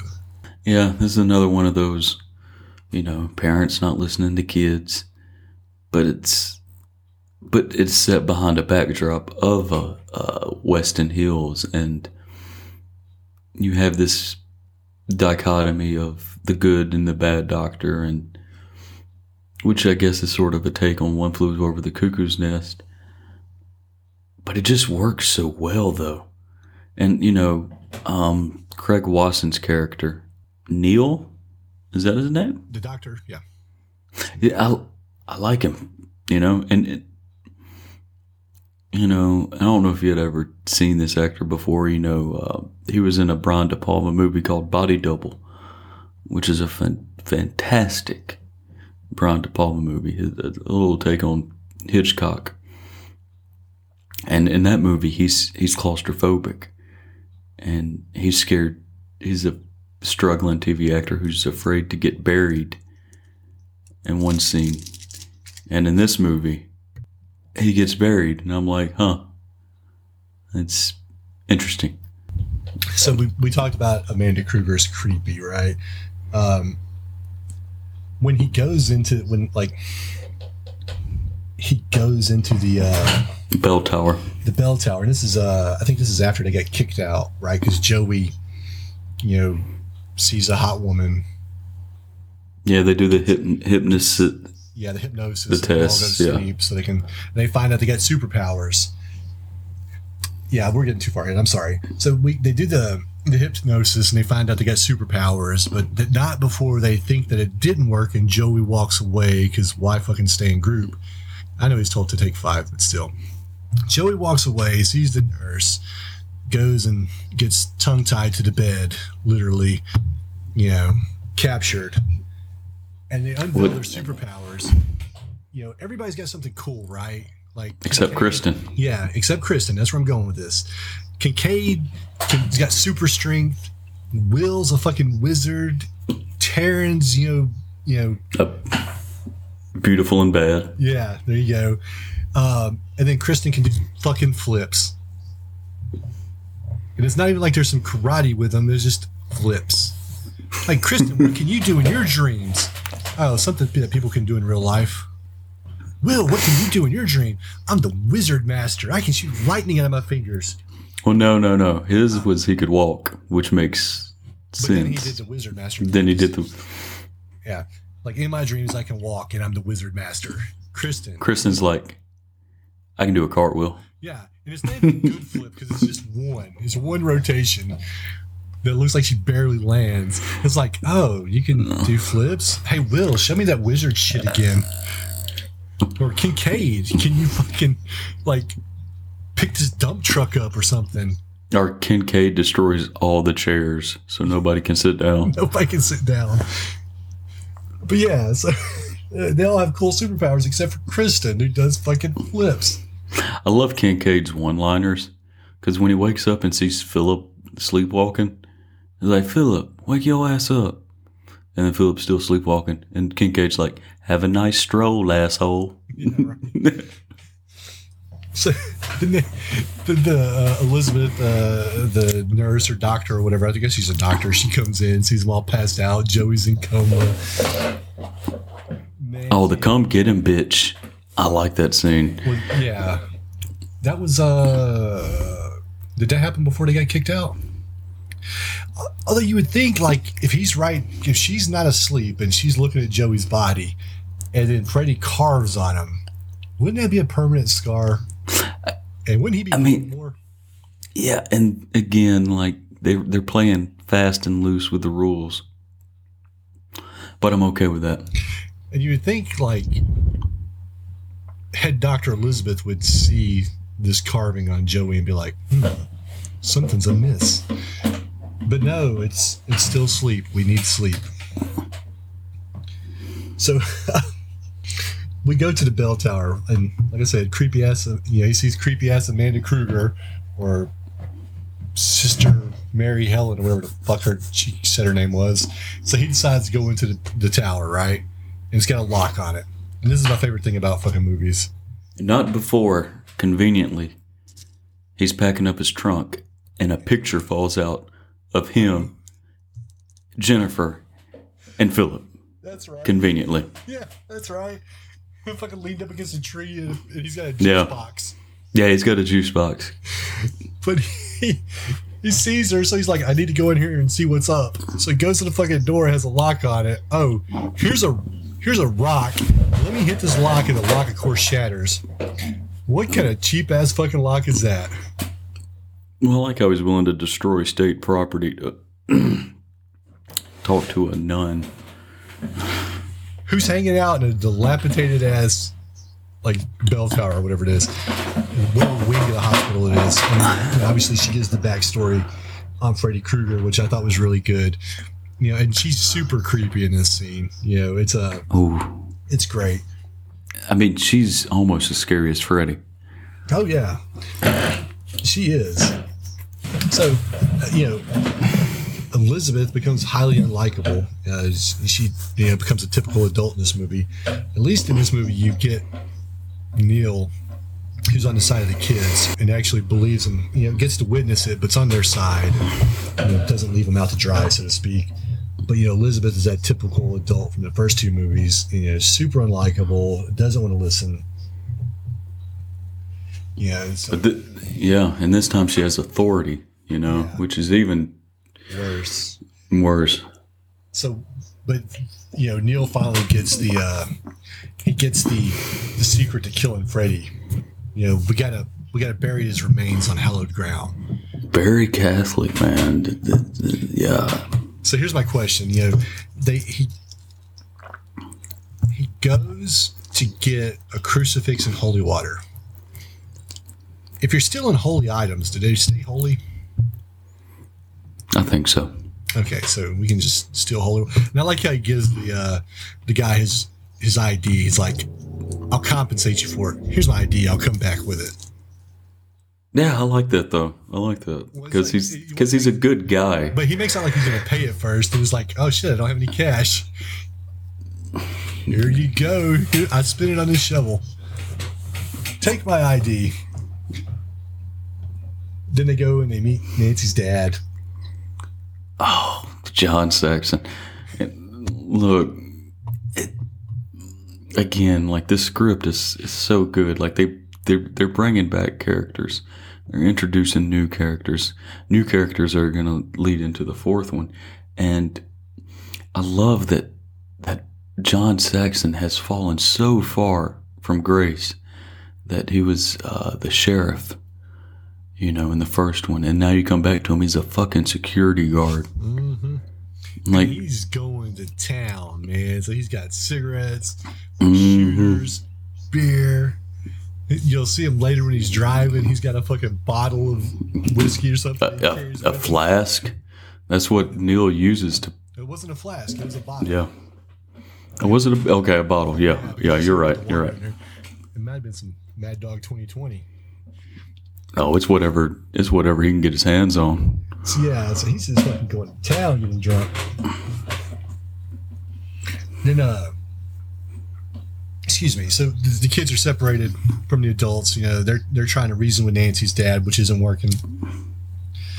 But Kristen gets sent to the quiet room instead of Kincaid for a change. So Kristen goes in there. They And they sedate her. They sedate her. And she has that dream. Well, no, she doesn't have that dream right away. I'm sorry. They, she gets sedated. Nancy goes back. Uh, they have their final session. You know, Larry Fishburne is trying to be a stickler about the rules, you know, for a change. When you know he was just letting people run roughshod earlier. But I love Max. Yeah. they have their last session. They all fall asleep. They're together. You know, Kristen's like, "Oh, Nancy, you're here, Nancy, Nancy," and then he starts slicing up the room, and they're like, "Stay together, so we can stay together." Shouldn't they have held hands or something? Yeah, but then they do this transition of the falling feathers because, like, when when he slices up the uh, the quiet room, it looks like um, you know, like a feather pillow, you know. And then this this cheap cheap special effect of the feathers falling, and then she replays her scene with her mom. Yep. And this is where I have a question. Why is Freddy in a tux? No, no not it. He just wants to look debonair.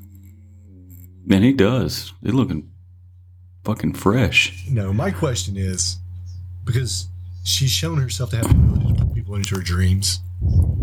Does that mean her mom's dead? No, I wouldn't. I think I don't think her mom got pulled into this. No, I I took it as just replaying that night. Okay. And, and I'm sure it's probably answered in the next one, but it's been so long since I've seen part four. Yeah, her mom's alive in I part thought, four. I thought about that just because she could pull people in. So then, you know, I thought part two and three, you know, two more so than three, I thought they did a good job of like kind of spacing out deaths, you know, before they started rapid fire killing people. Because now we're at a point where people are about to rapid firely die, right? Mhm. You get three people that die back to back to back in traditional horror movie fashion. I think their deaths are fine, but and one of them in particular I really like. But I think this is like the first time we fall into a horror movie trope. So you we see the scene with Kristen, you know, and her mom. She gets away, and then we uh we cut. She backflips her way yeah, out of that. yeah, she does a fucking flip. Ooh. I think it's uh we go to Taryn first, right? hmm So we go to Taryn, and then Brady pulls out the the needles on his fingers, which I thought was a good effect. But and I really liked this death because it played on a weakness. Like Mhm. you know, dude making puppets isn't a weakness. That's a hobby, right? Taryn being a drug addict and like becoming paralyzed because Freddy fucking shows up with needles full of drugs, like and you're you're like giving in to like an addiction or being so paralyzed by it to where you can't do nothing and he just fucking kills you without you resisting. I thought it was a really good death. Yeah, and like I said, I like Taryn, you know, and you and you feel for Taryn because she is trying to do right. Mm-hmm. She could have easily gone with fucking Harvey Weinstein to the fucking you know pill room and gotten her rocks off, and you know to go back to part two. Um, speaking of like his hypodermic needles for hands, I loved about part two is how in a lot of scenes with Krueger, not a lot, but a couple, he didn't have the glove. The knives were coming out of his hands. Yeah. And I really liked that. I like that a lot, actually. I think I, I might like it more than the glove, if I'm going to be honest. But I think it worked for that movie. You know, possession. yeah, I, yeah. I still like the glove because I think it's a it's a symbol of you know Freddy before he became Freddy. Like, hey, I'm a child murderer, and I built this tool to specifically kill children. With. yeah, yeah. Like that's how committed I am to killing these twenty kids. Hmm And I'm to stop at 20. Yeah. Until I'm dead, then I'm to start up again. Yeah. Uh, but Oh, I'm sorry. Go ahead. No, no, no, no, no. You first. Well, I was just gonna I was gonna move to Will's death. Like I as much as I liked Taryn's death, and I thought it played on a personality trait and a weakness that you would struggle against all the time. Will's death was it's my least favorite death in the movie. No, the, the death isn't good, but did you hear Freddy's voice? It's where it's high pitched. No, no, no. He goes low in this one as well. Oh, wait a minute. And it's scary. he was high pitched with somebody. Uh, Maybe it wasn't uh, him then. There was one death in this movie where he's high pitched. Yeah. Yeah. There's a couple of. But so uh, yeah, you're right. He was low pitched. The voice is fine. The chair, you know, is a good effect. That's fine. My problem with the kill is, is Will has established these powers for himself, right? And Freddy just shrugs it off, and it's like it has no effect. So, why is Will's power so much weaker than, say, Joey's power? where he screams, or weaker than anything in part four or five when, you know, Lisa Wilcox's character starts getting the powers of other people. You know, she's doing karate and shit. Like he just shrugs off Will stuff, and he's kind of in that God Freddy mode. You know, he's acting like he's hurt, but then he's like ah, and then he's at least he stabs him. But what chance do the rest of us have if, like, oh, we're the Dream Warriors, and I used my Dream Warrior power, and you just fucking save and throw that shit. Yeah, I don't know. Maybe we can walk. maybe. maybe he was crippled in more ways than one. Didn't care for that death and didn't care for his costume. It's like, Oh my god. Like, bruh, you don't look like a wizard. You look like a vampire. I know it's like, hey, get him that fucking Dracula cape from the uh, the Halloween store. We need something quick. We're sharing a set with. Fuck, I don't even know. Fright Night. way to way to nail that one. You really landed it there. So I'm a I'm gonna assume too that Neil and Nancy have a romantic relationship, even though they they never show like any kind of physical contact between the two of them. Because You wouldn't know it by their chemistry. Neil becomes really invested in Nancy to the point where he goes back in there and flips that fucking table over. And he's like, "Look, you son of a bitch! You may not care if she dies, but I do. And we're about to go dig up this motherfucker's bones." And they do. Well, they do. So yeah, he, he fucking talks me into it. They go into the, the the junkyard. They get there. You know, and I thought the junkyard was a really good. Uh, I'm assuming it's got to be a real junkyard, right? I mean, you can't just have that many fucking cars laying around. I don't know. Maybe I'm wrong, but really good set. They get to the junkyard. They they fucking of course Freddy's remains are in a an old Cadillac because nobody would ever want to get parts out of that they pull him out. They get ready, you know. And at the same time, we got Freddy dealing with the kids, you know. And he realizes something's going down, and he steps away. And I think this is after Kincaid come through and started smashing walls with his more relevant superpower, which to me is better than flipping. It's like, oh man, let's smash some shit and get out of here, which fit his character. But they get to the junkyard. Freddy realizes he's there. How does Freddy operate in the real world there? Like Neil and and Nancy's father are not asleep. Yeah, he takes possessions of these bones. Yeah, I mean, I, you know, certain movies, I, I say look for logic. You know, um, you're not going to find a lot of logic with the Dream Demon, in general. Um, so I just go with it, even though the the special effects here, obviously, it's Clash of the Titans esque. So In 1987, you're in between like stop motion and what would eventually become like low grade CGI, you know. well, the effect itself was fine, I thought. But Freddy taking over the skeleton is overpowered right out the gate. He's just kicking the shit out of him. Man, he he beats the fuck out of him. Yeah. John Saxon lasts like two seconds. And that's what I'm saying. He should have brought out some of his Enter the Dragon skills. He should have front kicked that motherfucker into that grave. But he doesn't. He gets impaled. He dies.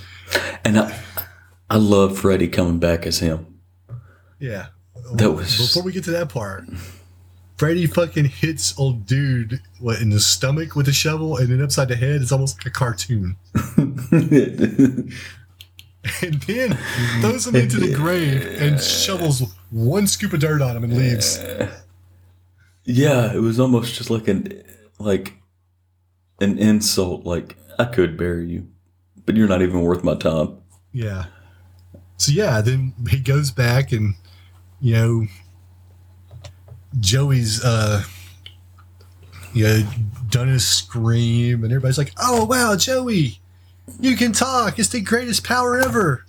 It killed Freddy. And John Saxon shows up, talking about I've crossed over, and then proceeds to kill Nancy. It's so great. As a younger person, when I saw this movie, I saw this as a child, that was an impactful death. It was sad. Like like Optimus Prime. Yes. Yeah, pretty much. Because here you have the hero of the first movie. Looks like she's gonna, you know, she's a major part of the third movie. And at least she does more than Luke Skywalker and Last Jedi. But yeah, gets fucking killed.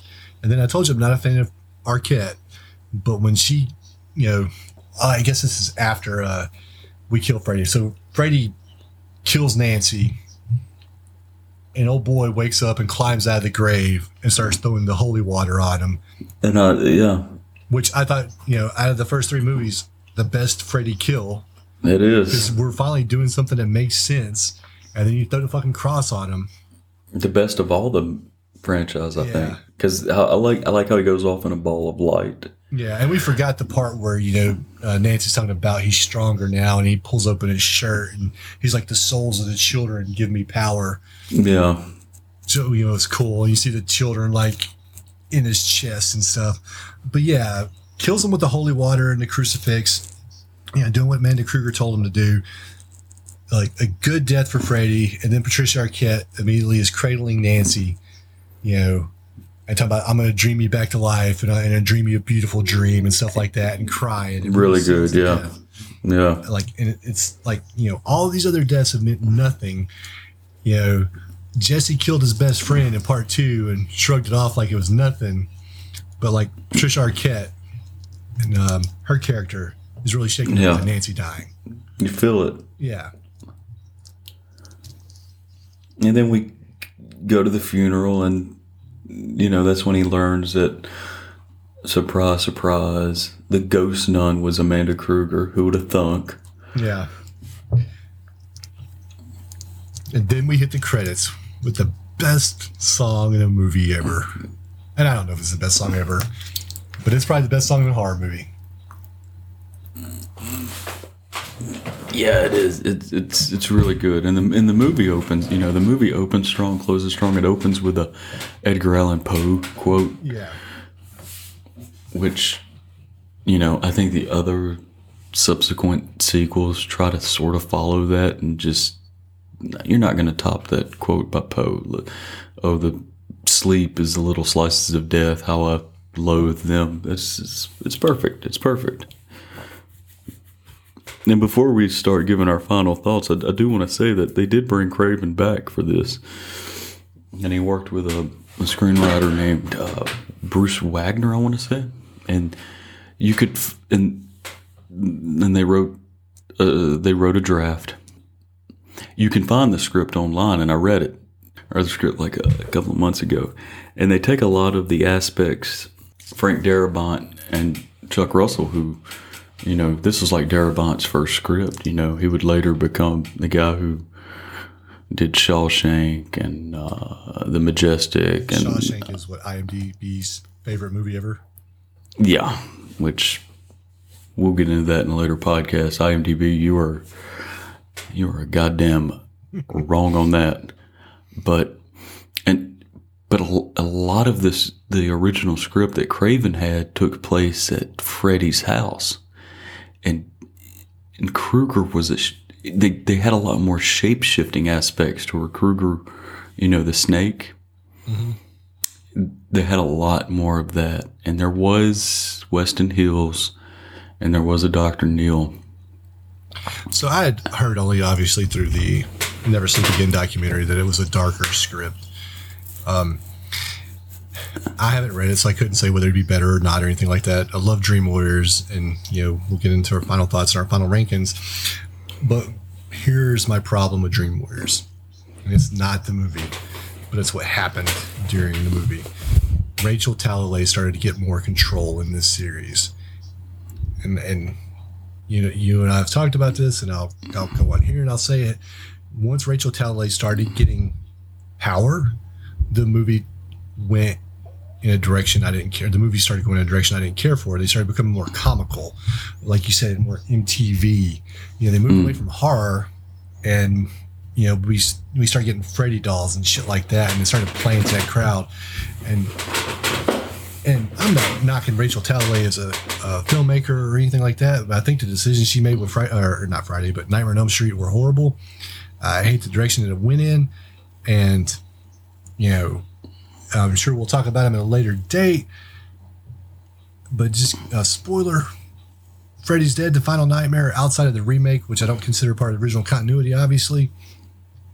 Hate it. Like it and uh, Jason Goes to Hell are the two worst movies possible. They're abominations. And Freddy's Dead was Rachel Talalay. They threw out that Peter Jackson Peter Jackson's script for that, right? So they could do Freddy's Dead. Oh, there was a lot. I think there was a few scripts, but Peter Jackson's was the most famous in hindsight because he's Peter Jackson. Yeah. Yeah, and they've talked about it. You hear about what it entailed, but yeah, like when Rachel Talalay started getting to make decisions, and it wasn't just her because when you watch the documentary and you see where like one of the and not talking about Bob Shaye, but you're talking about one of the other like producers started putting their input. People started putting their input in, and instead of making movies people wanted to see, they made movies that they wanted. You know, um, kind of like, and I know we're not talking about it, but I'll use it kind of like with wrestling when they say they listen to the crowd, but it's very obvious that Vince McMahon's pushing the person he wants to push, not who the crowd wants. He's telling you the narrative he wants to tell, and then they try to control like crowd responses. And here you had the same thing. I think you had people trying to instead of doing what we we think people would like, we started doing things that we wanted to do. like you said, we're, we'll eventually get to them. But where this series goes after Dream Warriors, and look, you know, when we get to Dream Master, I think there's a lot to take from Dream Master. There's a lot to, I mean, when your main villain, your main antagonist is putting on shades on the beach, you've gone somewhere that I, I don't want to follow. Yeah. And it, it only gets steadily worse from there. And, but look, you know, look, right, Rachel Talalay is to blame. Bob Shaye's to blame. Robert Englund's to blame, in my opinion. You're telling me this guy, you know, they're not going to replace him. He could have fucking put his foot down. Be like, no, this is, but I get it. Money's on the line, you know. But let's go back to Dream Warriors to something good as opposed to something. Let's don't end on this shit note. What do you, what do you say? Well, so I guess final thoughts on it. Love the movie, love the imagery, uh, love the characters. The acting was, you know, better than the first movie. Um, I think Arquette's acting in the final scene was really strong. I don't know if, you know, overall it was as strong as, you know, Mark Patton in part two. Um, the iteration of Freddy we got here was still scary, um, but had started to show a little more personality. And if it had stayed in this range, you'd have probably been okay. But this is where we start trending towards jokester, um, and then also God Freddy, where you know he's able just to do whatever he wants at a whim, and then somehow somebody else magically is able to defeat him. I have a problem with that. Um, but overall, the movie itself is fantastic. Um, I think it's the best Nightmare on Elm Street. So out of the first three movies, if I'm giving you my rankings, I'm going Dream Warriors, and then I debated on this a lot, but I'm still going to go part one, and then I'm going to go part two, and Yeah. those, and even as a whole in the series, if we were to go one through nine, this would be one, two, three. Like these are still going to be tops above any other movie that's in this series. So it's not like part four is going to creep in here, part five. No, no. 1987 was where this franchise peaked. I think this is where the uh, series should have ended. There's nothing that you get from Dream Master, Dream Child, or Freddy's Dead that's worth having. On the whole, or it's it's not, or at least it's not worth what you got in return to get that. Yeah, because there's going to be some moments in there where you're going to be like, "Wow, that's some really cool scenery and shit like that," but it's not worth all the shit that you took with it to get that one thing. Yeah. So, what's your uh, numerical rating? Let's hear it. Well, obviously, it's it's it's an 8.5. I love this movie. Um, this movie built what the foundation that part one laid out, and it and it did it so so successfully, and and you can tell like Bob Shaye, even though he made money from part two, and me and you like part two, you could feel this one had to course correct. Yeah, well, part two didn't fit so much into the continuity, like other than like they were in Nancy's house and Nancy watched her boyfriend die, right? Like part three carries on that narrative from part one. Well, and but You go back to being a, a movie about dreams, also.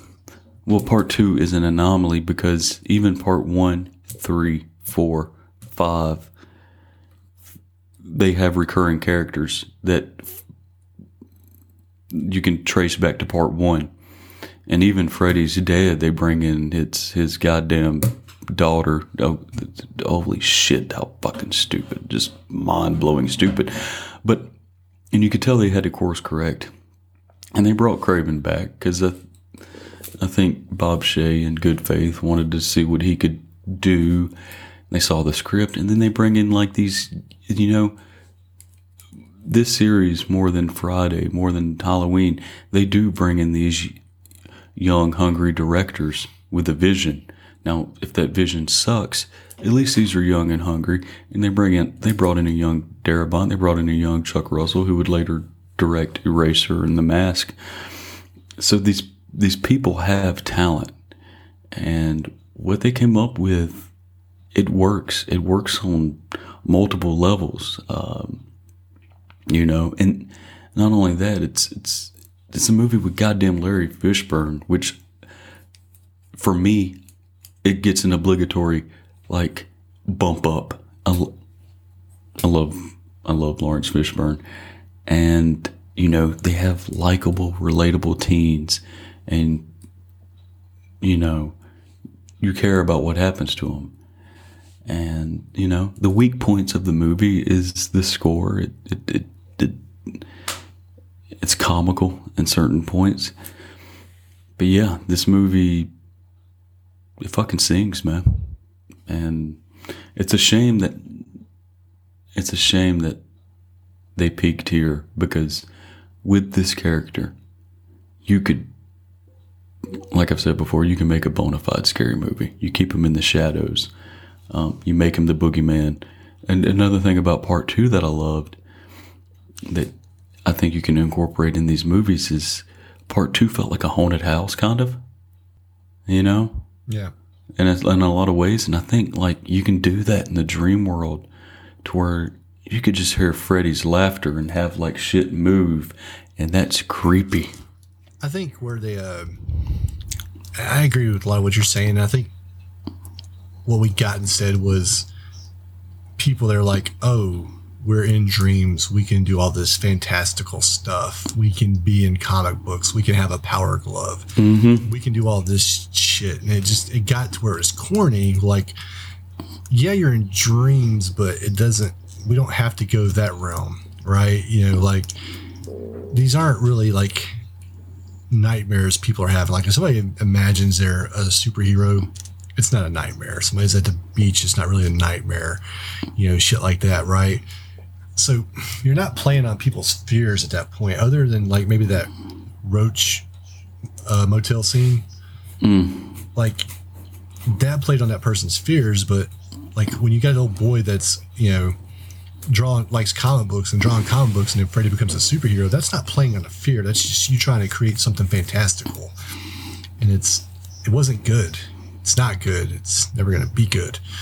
You know, I, I think they focused on the wrong parts of the movie, or the first three movies when they went forward, and they took the instead of focusing on the like you said the scary parts of it you know, like using the dreams to be scary you use the dreams to make set pieces after this Yeah. and to be like pop culture relevant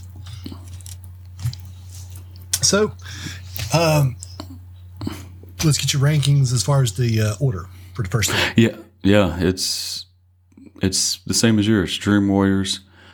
Um, I thought I was gonna like Revenge more coming into it this time, and you just see some of the cracks, and the foundation's still good. It's just has cracks. So I go Dream Warriors, the first one, and then Revenge. Um, but I think you can hold up the top three of Nightmare.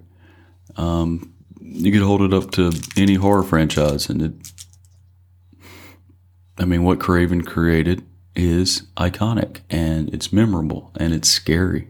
And and they did this in a four year run, you know, from eighty four to eighty seven, and just yep made something special.